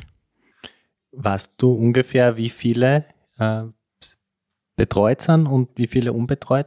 Circa Nein. kannst du ungefähr ich, ich schätze, dass 80, 70, 80 Prozent unbetreut fahren, glaube ich. mindestens. Ja. Also jetzt sogar, ich gesagt, wenn 10 Prozent betreut sind, ist das wahrscheinlich schon viel. Gell? Man müsste nachschauen, wie viel da jetzt eine Autonummer genommen hat. Für die, die betreut sind, die müssen für das Auto eine eigene Nummer nehmen, damit sie gekennzeichnet sind, damit sie nicht auf der Radstrecke fahren. Das wäre vielleicht eine Möglichkeit zum Rausforschen. Die Radstrecke, ist die abgesperrt? Na, öffentlicher Verkehr. Aber die Betreuungsautos dürfen nicht drauf fahren. Genau, genau, da, weil das, wenn jetzt, sage ich ja. mal, von 6000, also nicht 600 Autos auch noch dort fahren oder 1200 Autos fahren, dann wird das schon Wahnsinn auch noch. Zusätzlich muss man sagen. Wie ist Verkehr. das mit der Navigation? Ist die Strecke markiert? Gibt es also so richtig so gute alte Schule mit, mit Pfeile und, und irgendwie auf der Straße gekennzeichnet oder bist du angewiesen auf einen GPS-Track? Es ist äh, gute alte Schule. Es, jede Abzweigung, äh, jeder Kreisverkehr, alles immer mit Pfeilen, entweder Richtung Brest oder Retour nach Paris. Ähm, die sind auch die Pfeile in der Nacht reflektierend, das heißt, die sieht man richtig gut. Ähm, einmal in der Nacht haben wir eine Situation gehabt, wo wir trotz Track am, am, am Navigationsgerät und ausgehängten Pfeilen haben wir uns kurz verirrt, genau vor dem Checkpoint und sind dann ein bisschen individuell gefahren, könnte man sagen. Aber ähm, äh, super, super ausgeschildert. Also eine wahnsinnige Leistung, diese, äh, diese 1200 Kilometer da wirklich so zu beschildern. Und das ist ja, ich glaube, äh, es ist ein sehr, sehr beliebtes Souvenir gewesen, diese Beschilderungen. Deswegen kriegt man jetzt schon eine Tafel beim Startpaket mit. dass man nicht unterwegs ist, selbst um Souvenirs kümmern muss. Äh, genau. Ich nenne keine Namen, aber meine Frau hat mir der ja immer auch dabei war, schon die Tafeln rechtzeitig organisiert. Das heißt, die, die nach mir kommen sind, haben nicht mehr gewusst, wie es ins Ziel geht. ja, es gibt ja so Race Across America Schilder bei mir im Keller. Und, aber da gibt es nur eine einzige Time Station, glaube ich, die dir austeilt. Gerade in einem Bundesstaat, in Ohio, sind die sind die ausgeteilt. Ist bei dir eins daheim, Sevi? Bei mir ist, ist eins daheim, ja. Mein Team war da fleißig. Ja, aber es, es hat dann irgendwann auch, damit wir da jetzt keine Vorwürfe irgendwie aufkommen lassen, ähm, natürlich hat man es nicht immer gekauft, aber irgendwann hat es dann die Möglichkeit gegeben, als sie bemerkt haben, okay, jedes Jahr gehen da ein paar verloren, unglücklicherweise, während das Rennen durchgeht, äh, irgendwann hat man es dann kaufen können als offizielles Souvenir. Wie ist es bei dir dann weitergegangen? Also du warst immer in, in dieser Spitzengruppe, manchmal bist du wieder reingefahren. Ich nehme an, die Spitzengruppe ist immer, immer kleiner geworden, je länger das Rennen dauert hat. Genau, erste, erste Durchmischung, erster Checkpoint, wo man eh nicht stempeln hat müssen. Dann habe ich kurz darauf den, da wieder zugefahren müssen, eben zum Marco und da habe ich dann in, den Tom auch getroffen. Ähm, und dann zweiter Checkpoint bei Kilometer 200 und da war es dann, da waren wir gar nur 200 Leute in der Gruppe und da war es da war der Tom noch dabei und nach dem Checkpoint war der Tom nicht mehr dabei und da waren wir dann eine, eine Dreiergruppe, nachdem ich die Aufholjagd geschafft habe. Der Marco, äh, ein Franzose und ich. Und da sind wir dann eigentlich ziemlich zügig dahin gefahren, haben eigentlich den größten Teil auch des A-Blocks hinter uns gelassen. Es war nur unseres Wissens noch ein kleiner Block noch vor uns, nämlich A-Fahrer, die Betreuung hatten. Also die wirklich ziemlich durchgerauscht sind bei der ersten Station, bei der zweiten dann auch schon vorn weg war und äh, genau.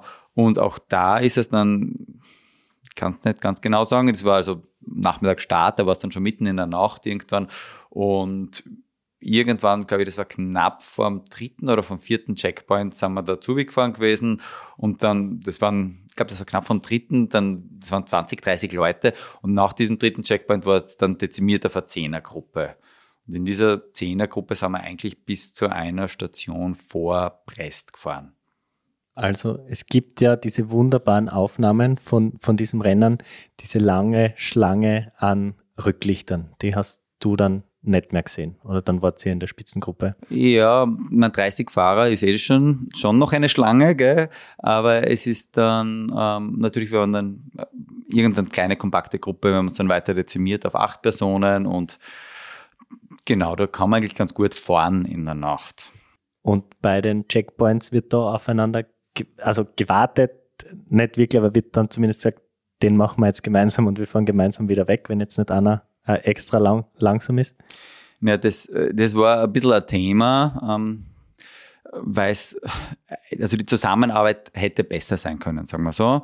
Und es war dann auch nach den Checkpoints nicht wirklich, dass gewartet wird. Und ähm, ich habe gewusst, ich bin mit dem Marco irgendwie ein bisschen äh, zusammengeschnürt, weil ich werde mitbetreut. Außerdem ähm, ist es mit ihm wahnsinnig angenehm fahren, weil er fährt fahren, ein gutes Tempo, konstant und da weiß man, der kann Radl fahren richtig gut und äh, da kann man sich abwechseln und da gibt es eine Kooperation und eine Kommunikation. Gell?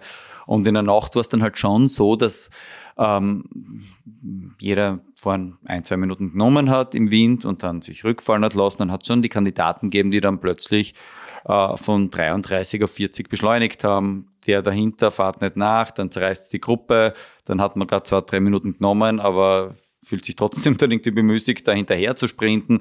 Ähm, dann hat es Versuche gegeben, gerade der Marco hat probiert, ein bisschen zu kommunizieren mit den anderen Fahrern, dass wir doch bitte zusammenarbeiten, dass das doch sinnvoll wäre für uns alle. Da hat niemand wirklich darauf reagiert. Und dann in, in Kahe, das ist der letzte Checkpoint vor, vor Brest, war es eigentlich so, dass äh, die Irma draußen gewartet hat. Ich habe schnell meine zwei Flaschen genommen. Der Marco hat ein bisschen länger braucht. Ich habe gesagt, du, ich rolle mal vor. Der Rest ist einfach gefahren. Gell? Der ist einfach weggefahren. Die haben uns da stehen lassen. Ich bin gerollt, habe gesagt, du, ich warte näher auf dich. Der Marco ist äh, dann nachgekommen. Äh, Franzose war dann auch noch irgendwie da. Dann waren wir zu dritt und dann haben wir gesagt, so, was machen wir jetzt? Und schauen wir, dass wir die wieder einholen. Und dann haben wir begonnen, da Gas zu geben auf diesen, das ist quasi ein Hügel, ein längerer Berg zum Fahren. Sonst, also es sind keine hohen Berge bei, dem, äh, bei der ganzen Fahrt, aber es sind trotzdem circa 12.000 Höhenmeter, weil es einfach ständig Hügeln sind. Und der einzige bisschen längere Berg ist da eigentlich genau vor Brest. Wie schaut es aus mit Schlafen? wenn du in der Gruppe fährst, ähm, ist es vielleicht erfahrungsgemäß ein bisschen leichter, wenn man wenn zum Reden hat, weil irgendwie ein bisschen mehr los ist, dass man, dass man in der Nacht irgendwie gut Bestimmung bleibt und so. Aber ihr müsst alle schlafen gehen. Wie, wie schaut es bei so einem langen Privat aus? Ist es bei den Checkpoints, gibt es da Schlafmöglichkeiten, wo man sie auf in einem Tourensaal, das klingt so nach, nach kleinem nach Matratzenlager zum Beispiel, ne? kann man sich irgendwo hinlegen, ist da was vorbereitet oder schlaft man auch wie bei Unsupported-Trainern auf einem Bankerl an der Bushaltestelle mit Schlafsack irgendwo? Also ich würde jetzt da an den Tom wieder abgeben, weil meine Erfahrung ist wahrscheinlich nicht repräsentativ für die gesamte Veranstaltung. Der Tom hat da wesentlich mehr zu erzählen dazu. Der hat schon viel mehr geschlafen, wenn es so viele Teilnahmen.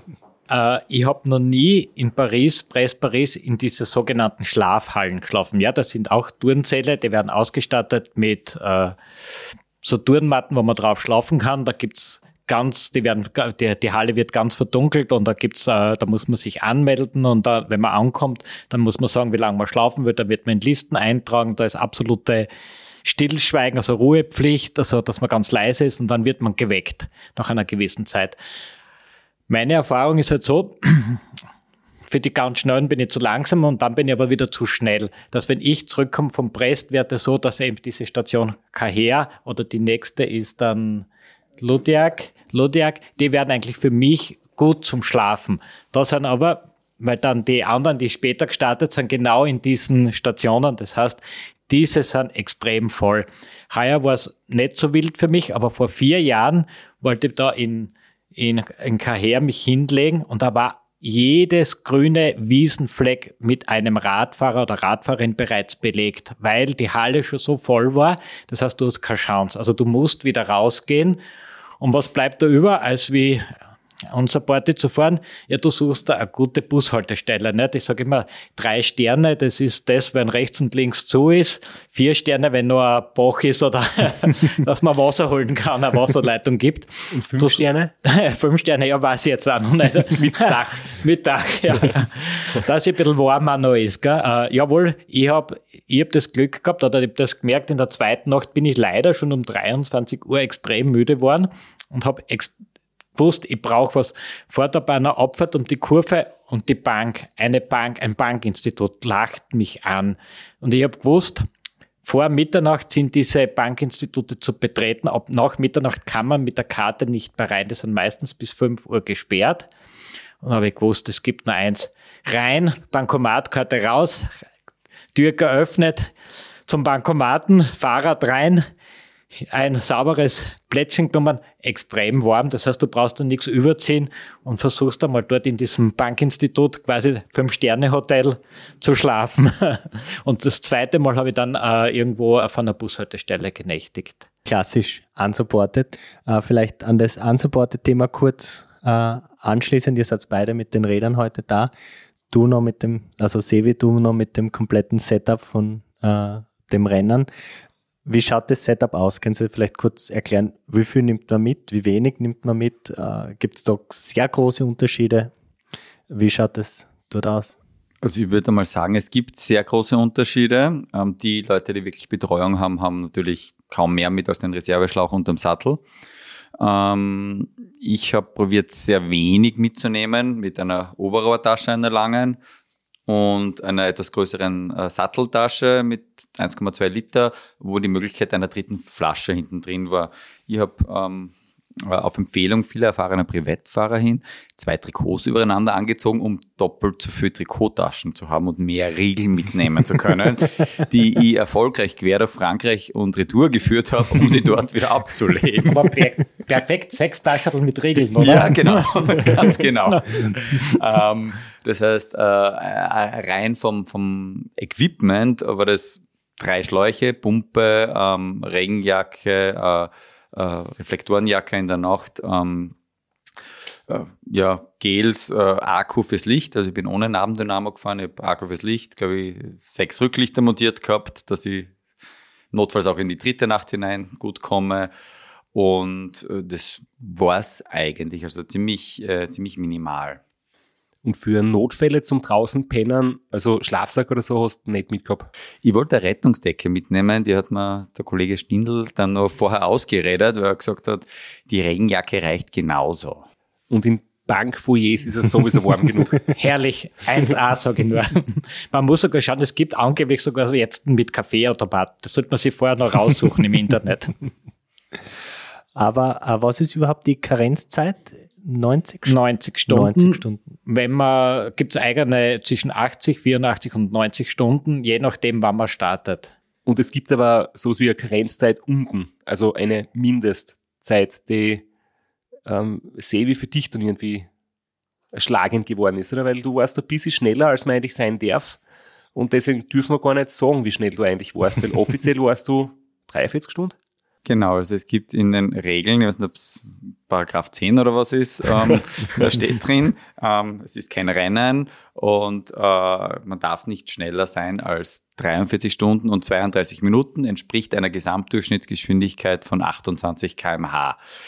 Ähm, tja, ich war ein bisschen drunter schlussendlich und äh, die Frage ist sogar in einem Tourartikel erläutert worden, was mit unseren Zeiten jetzt passiert ob das ein Disqualifikationsgrund ist, quasi. Vorgedrängt. Schneiden. Aber wir waren ja eigentlich erst in Brest bei dir. Äh, wie war der Rückweg? Wie hat sich das gestaltet? Wie ist diese schnelle Zeit zustande gekommen? Ähm, ihr kennt, oder ich knüpfte vielleicht noch einmal an beim, bei der Situation, wo ich gesagt habe, da haben wir die Gruppe verloren. Irgendwann habe ich dann zu Marco gesagt, wir haben probiert haben, diese Gruppe einzuholen und wir haben die nicht und nicht gesehen, auch am Hügel darauf. Ich gesagt, du Marco, die, also wir haben Englisch geredet, die Gruppe, die sind sicher falsch gefahren, die müssten wir sehen. Gell? Diesen einen Franzosen haben wir inzwischen verloren gehabt, zudem ist immer dieses Auto mit dem Drehlicht bei uns gefahren. Und irgendwann einmal habe ich gesehen, von hinten kommt ein Fahrer nach und äh, das war der Nicolas de Haan ähm, und ein Amerikaner, der uns dann gesagt hat, naja, die sind da falsch abzweigt und die sind alles am Plätzchen gefahren. Und deswegen äh, bin ich jetzt einfach weggefahren und wollte euch nachfahren. Und dann haben wir gesagt, super, schön, dass du da bist.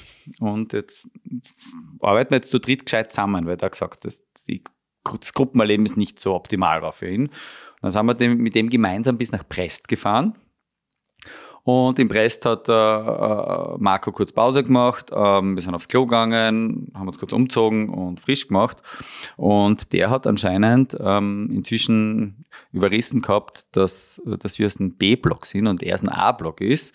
Und äh, der dürfte sehr motiviert gewesen sein, da äh, Top-Zeit abzuliefern und ganz vorn zu sein. Und sie gedacht, na ja, wenn ich ganz vorn sein würde, muss ich die zwar irgendwann loswerden. Und der hat dann dort diese, was waren es, acht Minuten oder zehn Minuten nicht gewartet auf uns und ist einfach gleich wieder weitergefahren.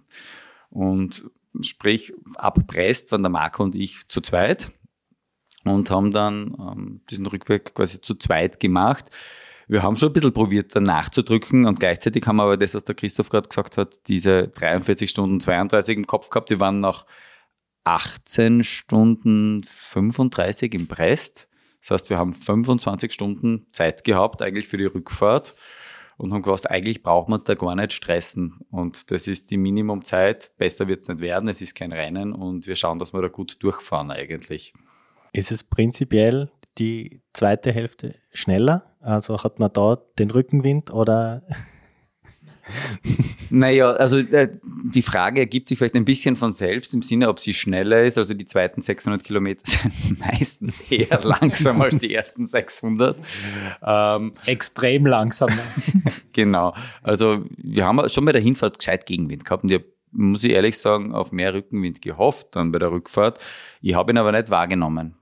Ähm, und natürlich wird man massiv langsamer, irgendwann am Rad aber auch, aber auch bei den Pausen. Und in der zweiten Nacht bin ich, also für mich anknüpfend bei der Frage vorher, wunderlicherweise erst in der zweiten Nacht auch wirklich müde geworden. Und ähm, wir haben dann ein Powernap gemacht, fünf Minuten. Ich glaube 15 Minuten im Auto, vielleicht fünf Minuten geschlafen. Und diese, ja, zweite Nacht, also da verliert man schon viel Zeit ich habe zudem auch recht äh, Verdauungsprobleme gekriegt, aufgrund vom Ernährungskonzept vielleicht oder aufgrund, weil ich sowieso ein bisschen Verdauungsprobleme hatte vorher. Ähm, aber ja, wir haben schlussendlich für die Rückfahrt dann, wenn ich es jetzt durchrechne, äh, doch 24 Stunden gebraucht. Gell? Seit, also diese Gruppe, die sich verfahren ist, ist aber nicht mehr gekommen von hinten und der Kollege nach vorne, der ist auch nicht mehr aufgetaucht.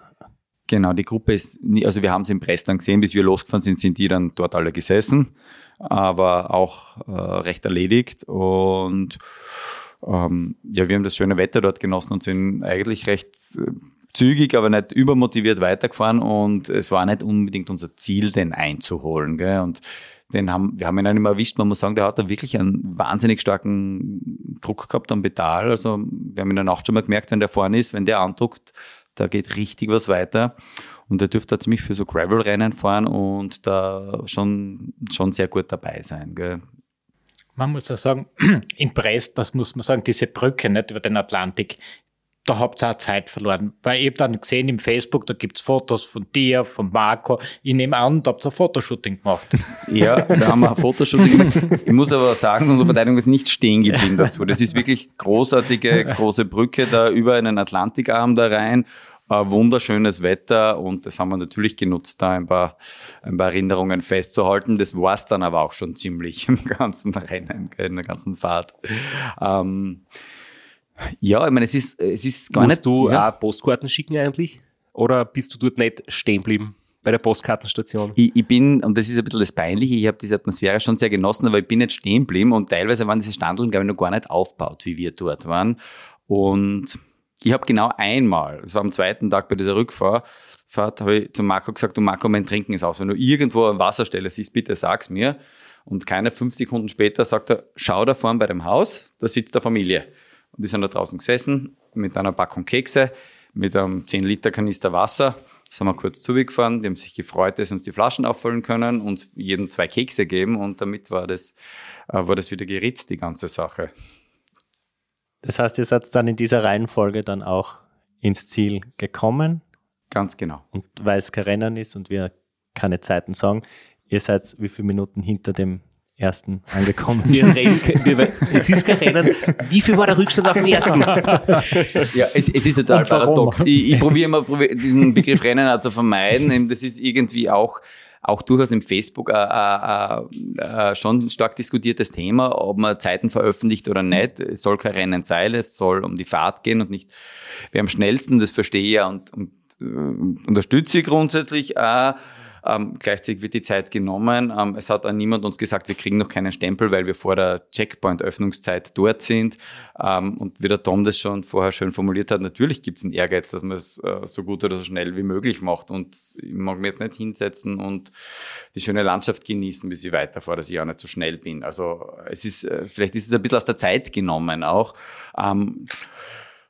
Man, man muss auch sagen, es waren dieses Jahr erstmalig rein vom Reglement wirklich äh, normale äh, Aufleger, also Zeitverlenker auch, auch erlaubt am Rennrad, was durchaus zu einer Beschleunigung beigetragen hat. Gell? Also der Marco ist ja vier Jahre davor bei der schnellsten Gruppe dabei gewesen. Und das war doch über zwei Stunden langsamer, als wir dieses Jahr waren. Die zweite Hälfte nur zu zweit, letztes Jahr waren es noch mehr. Ähm, und ich habe Marco gefragt, was er glaubt, äh, was der Unterschied ist. Und er hat gesagt, es ist schon das gute Wetter und ich glaube nur einen anderen Grund ein bisschen und schon, dass wir sehr lange eine große Gruppe waren am Anfang und gut Kraft sparen konnten und dann auf jeden Fall der Zeitverlenker. Gell? Das, das ist Und der Tom ist dann nimmer zugekommen und hat nimmer in Sprint, in Zielsprint angerissen, wie eigentlich der Plan war. Ja, leider. Es, ich habe das versemmelt auf gut Deutsch gesagt. Nein, ich muss sagen, weil der Sevi jetzt gerade diese große Gruppe angesprochen hat. Man muss sich da vorstellen, jetzt fahren da 250 Starter raus und in diesem A-Block, 250 Starter, da sind äh, Sportler, Athleten, Athletinnen dabei, die halt, was ich, bei Radrennern, wirklich Profi-Radrennern mitfahren oder, wie soll ich sagen, einfach nicht so sportlich sind, aber das sind halt auch dabei, die wirklich vorhaben, 84 Stunden oder 80 Stunden, was im A-Block notwendig ist, zu brauchen. Die starten los. Eigentlich bin ich das gewohnt, dass die ersten 30 Kilometer sehr hektisch sind, wo man sie zwar fahren fahren muss, aber schauen, dass man nicht allzu viel Wind nimmt, aber trotzdem nach 30 Kilometer äh, geht der Gruppe auseinander. Da war mein Plan. Ich muss nicht in der Spitze mitfahren, wenn die so extrem draufdrucken. Zweite Gruppe. Die Sache war aber da, die Gruppe ist nicht kleiner geworden. Wir sind da bis zu dieser sogenannten ersten Station bei Kilometer 120, wo wir sicher weit über 100 Radfahrer noch nicht da mitgefahren sind. Und ich sage das jetzt so, ich tue mir schwer, hohe Watt zu fahren. Weil das, was der Christoph da auf der Stunde fährt, ist du immer schwer, zwei Minuten zu fahren, diese Watt. Äh, das heißt, ich kann zwar vielleicht ganz gut mit wenig Watt lang dahin fahren, aber nicht äh, hohe Watt, also diese Laktate vertrage ich einfach nicht. Äh, jetzt war so, durch die großen Gruppen hat man zwischendurch wirklich keine 130, 150 Watt maximal gehabt, aber jeder Anstieg, der so zwei Minuten, ein bis drei Minuten dauert hat, ist man mit 400 Watt draufgefahren. Und da will man natürlich dabei bleiben. Und das hat mir auf 100 Kilometer mal schon sehr weh dann, muss ich sagen. Das hat wirklich gezahlt. Und ich war nach 200 Kilometer, habe ich, war ich eine Stunde schneller, wie meine Rekordzeit war. Also da war ich nach 100 also nach 200 Kilometer eine Stunde schneller. Das habe ich gehalten nachher bis Kilometer 400. Aber dann habe ich Tribut zahlt dem Ganzen. Und dann muss ich sagen, es, das war Wahnsinn, weil es ist nach 300 Kilometer die nächste große Gruppe gekommen und da waren schon G-Fahrer, ich glaube, wie G-Fahrer waren. Da waren zwei G-Fahrer drin, da muss man sich das runterzählen, die alle 15 Minuten starten. Die da bereits eingeholt sind, dann kommen dann wieder 100 Radfahrer daher und es wird gefahren wie bei einem 50 Kilometer Radlrennen, Positionskämpfe mitten auf einer ungesperrten Straße. Das heißt, äh, Autos parken überall. Äh, man muss sich Positionskämpfe machen. Also das war für mich sehr hart, muss ich sagen. Gibt es sowas wie eine Sonderwertung? Das hat es bei den Rundfahrten früher gegeben. War das bei der Tour de France, Flo? Äh, oder beim Giro oder bei allen, die Lanterne Rouge, also die äh, Sonderwertung, die es auch beim Transcontinental zum Beispiel gibt, also wo der, der, ich sage es jetzt höflich formuliert, am längsten das Rennen oder am längsten diese Ausfahrt genießt, gibt es für das einen Sonderpreis. Du meinst, äh, dass man da das in der Karenzzeit noch äh, der das Startgeld am besten ausnutzt. Richtig, Nein, sowas ja. gibt's nicht, weil es ja kein Rennen ist. Nicht? Sevi hat ja sein Startgeld nicht ausgenutzt, muss man sagen. Ja, so könnte man sagen, ja. Also wenn man das Startgeld pro Stunde oder pro Kilometer rechnet, hast, hast du einen viel besseren äh, Kosten-Nutzen-Rechnung Natürlich, ne? als der. Sevi. Sevi hat viel zu viel Zeit für eine Stunde. Ja. Ganz genau. habe ich die, die Frage nach dem Rückstand habe ich glaube ich nicht richtig beantwortet. No, das waren, es waren im Endeffekt 50 Minuten war er quasi von der Nettozeit schneller als wir, der Nick de Hahn. Äh, auf der Straße waren es eine Stunde fünf, die er uns abgenommen hat, weil er eine Viertelstunde früher gestartet ist. Ähm, Aber nachdem es ja kein Rennen ist, werden wir das dann ausschneiden, die Info. Ganz genau.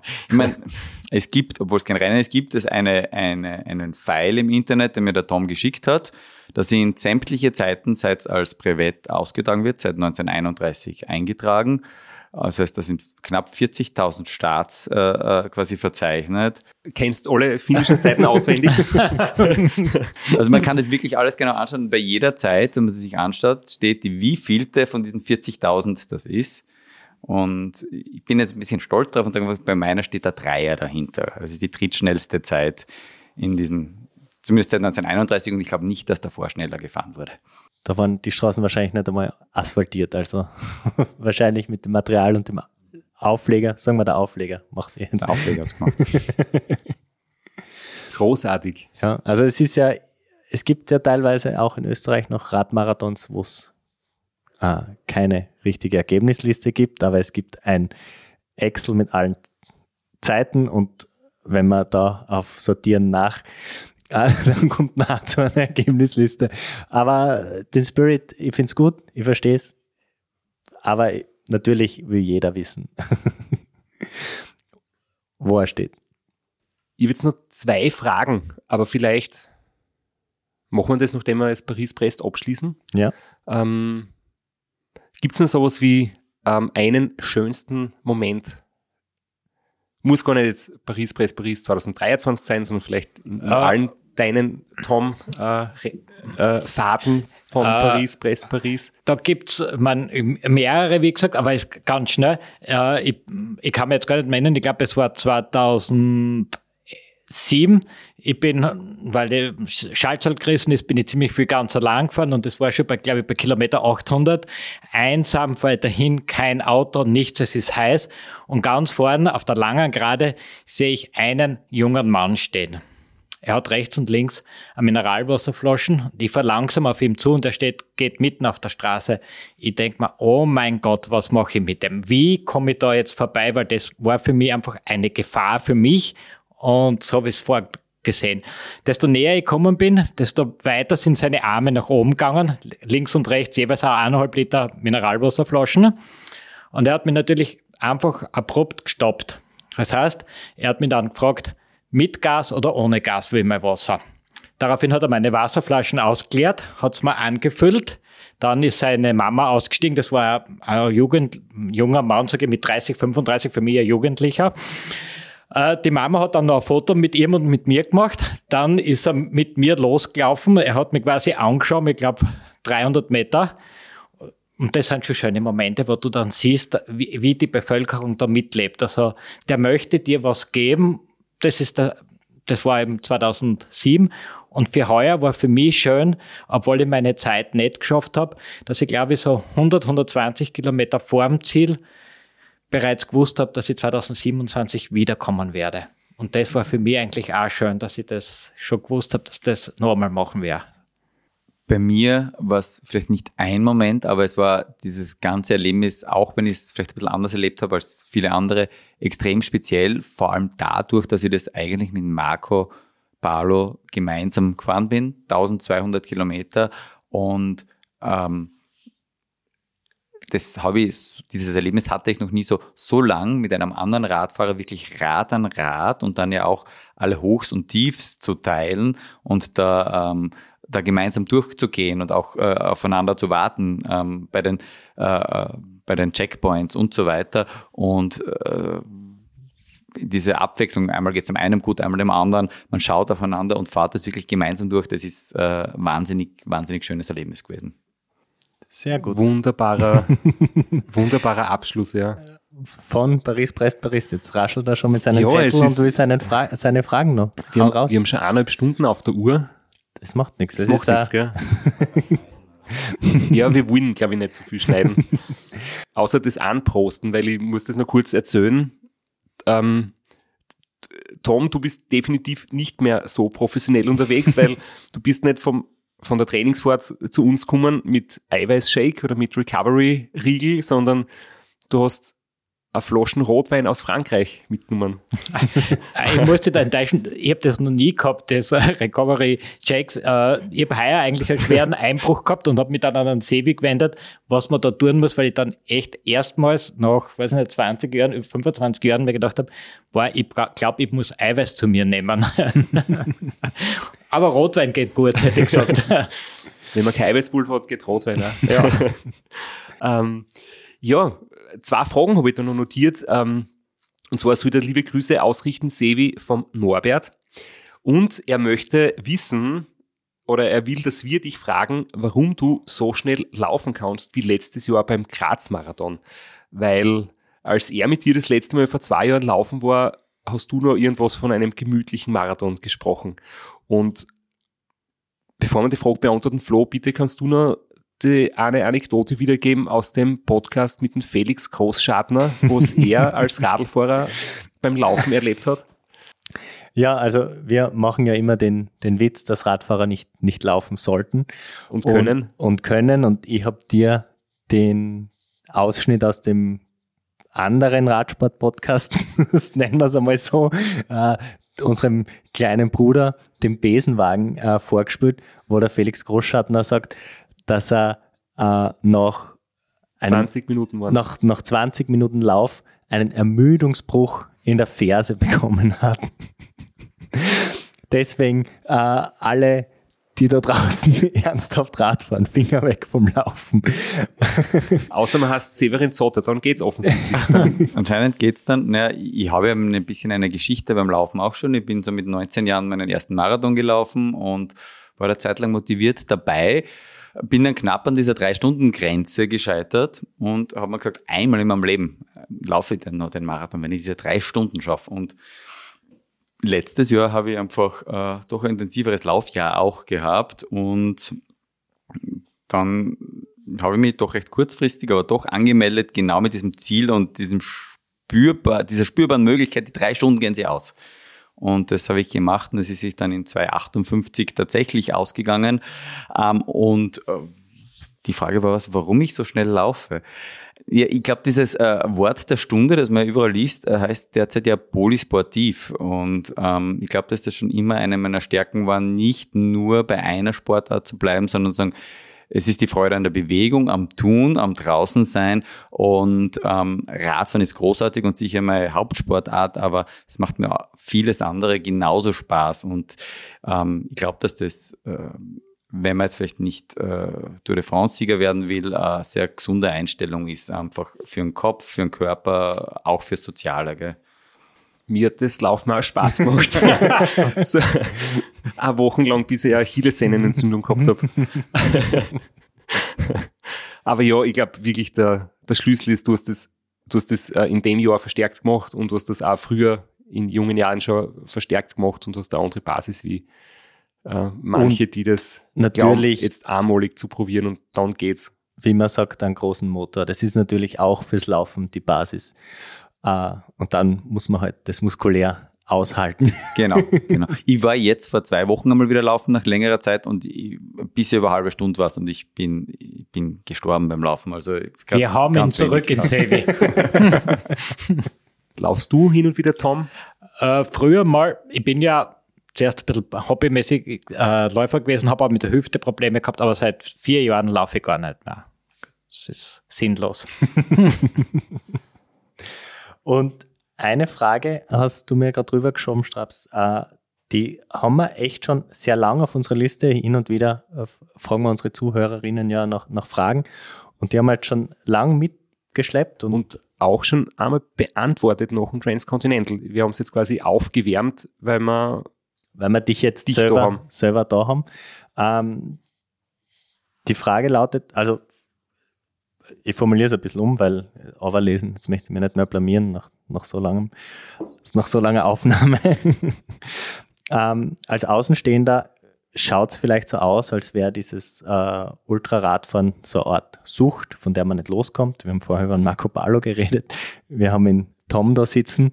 Äh, und jetzt für außen jemand, der dich nicht kennt, dann schaut so aus, Sevi gewinnt das Ram, verschwindet komplett von der Bildschwe Bildfläche und wir haben es, glaube ich, eh schon ein bisschen angesprochen, aber du würdest nicht dem zustimmen, dass das eine Sucht ist, von der man nicht mehr loskommt. Ich habe mich äh, da immer gegen den Begriff Sucht ausgesprochen. Ich war ja früher auch im, im Suchtbereich tätig und habe gesagt, Sucht ist was, in der Begrifflichkeit für mich was wirklich was äh, Schädliches, was Selbstdestruktives, ähm, was also das hat auch was mit Zwang zu tun. Mit Zwang kann ich vielleicht ein bisschen was anfangen beim Radfahren, aber vor allem so dieses ähm, fast selbstnegierende, das in der Sucht mitspielt, das sehe ich gar nicht so, weil gerade fürs, fürs Radfahren brauche ich ja sehr viel Motivation. Das ist nicht jeden Tag so, dass ich im Kontext von Arbeit und Familie da äh, motiviert bin, trainieren zu gehen. Ähm, so wie heute auch, habe ich meinen Tom geschnappt, dass ich überhaupt die Motivation aufbringen kann. Und ähm, es ist ein wichtiger Teil in meinem Leben und es ist äh, Erhaltung und ähm, es ist, äh, Sucht hat was mit Kontrollverlust zu tun. Ähm, und das ist für mich was fundamental anderes schlussendlich. Und jeder Mensch hat was Wichtiges, was er braucht, dass es ihm gut geht, dass er Zufriedenheit im Leben entwickelt, dass er innere Ziele hat, dass er Dinge hat, die ihm Freude machen und, und so weiter. Und da kommt bei mir beim Radfahren sicher sehr viel zusammen. Und ähm, das ist vielleicht auch der Grund, warum mir diese äh, Rennen oder auch Nicht-Rennen immer wieder sehr gut gelingen, auch wenn es äh, so lange Zeit dazwischen liegt. Also diese Haltung, diese, ähm, diese Einstellung, diese Freude dabei ist eigentlich die gleiche wie eh und je. Und das äh, genau war das Wunderschöne auch für mich, dass das so, äh, so reaktivierbar war wieder. Genau. Wenn es die Frage beantwortet. Ja, sehr, sehr, sehr gut. Ähm, Tom, du, bist du süchtig? Ganz einfach, ja. Nein, ich finde, man definiert sich schon ein bisschen darüber, aber wie gesagt, wichtig ist, dass die Familie mitspielt, weil sonst geht das überhaupt nicht. Das ist Punkt eins. Und ja, man, heute ist wieder ein typischer Tag, wo man sagt, man hat trainiert, wo man vorher sagt, boah, ich weiß nicht, ich mag nicht, es taugt mir nicht, dann ruft der Sevi an und sagt, fahr mal. Und wir haben eigentlich viel gelacht heute. Wir haben ein Training gehabt und haben eigentlich viel gelacht, Blödsinn geredet. nicht so ernst wie da, sondern wirklich nur Blödsinn geredet. Also wir haben wirklich eine Gaude gehabt. Wir haben jetzt gar keinen Spaß gehabt. Wir haben jetzt eine Stunde hart gearbeitet. Genau. Und, Hart. und da packe ich nur die letzte Anekdote aus von heute. Ich habe gesagt, Tom, für den Podcast, ich kann erzählen, und das erzähle ich jetzt noch, all deine Tipps, ich hätte alles weglassen können, ich habe keinen einzigen Regel braucht eigentlich, ich habe auch das Geld nicht braucht in der, äh, in der Privatkartentasche. Das Einzige, was ich wirklich gebraucht habe, war das Backerl mit den Feuchtetüchern.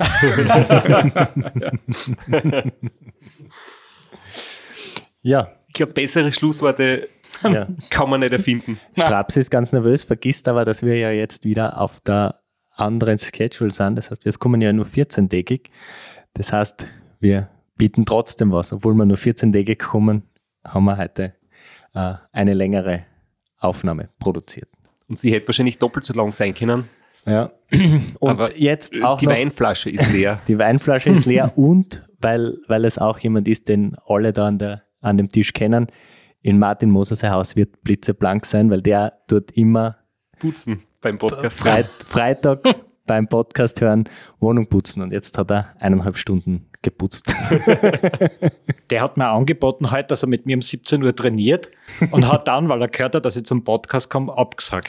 Der hat Angst gehabt, ich komme nicht. Ja, danke Martin für die Unterstützung aus der Ferne und danke für euch zwar für die super Unterhaltung. Und danke euch fürs Zuhören und wir hören uns in 14 Tagen wieder diesmal. Danke. Danke. Baba. Schönen Abend.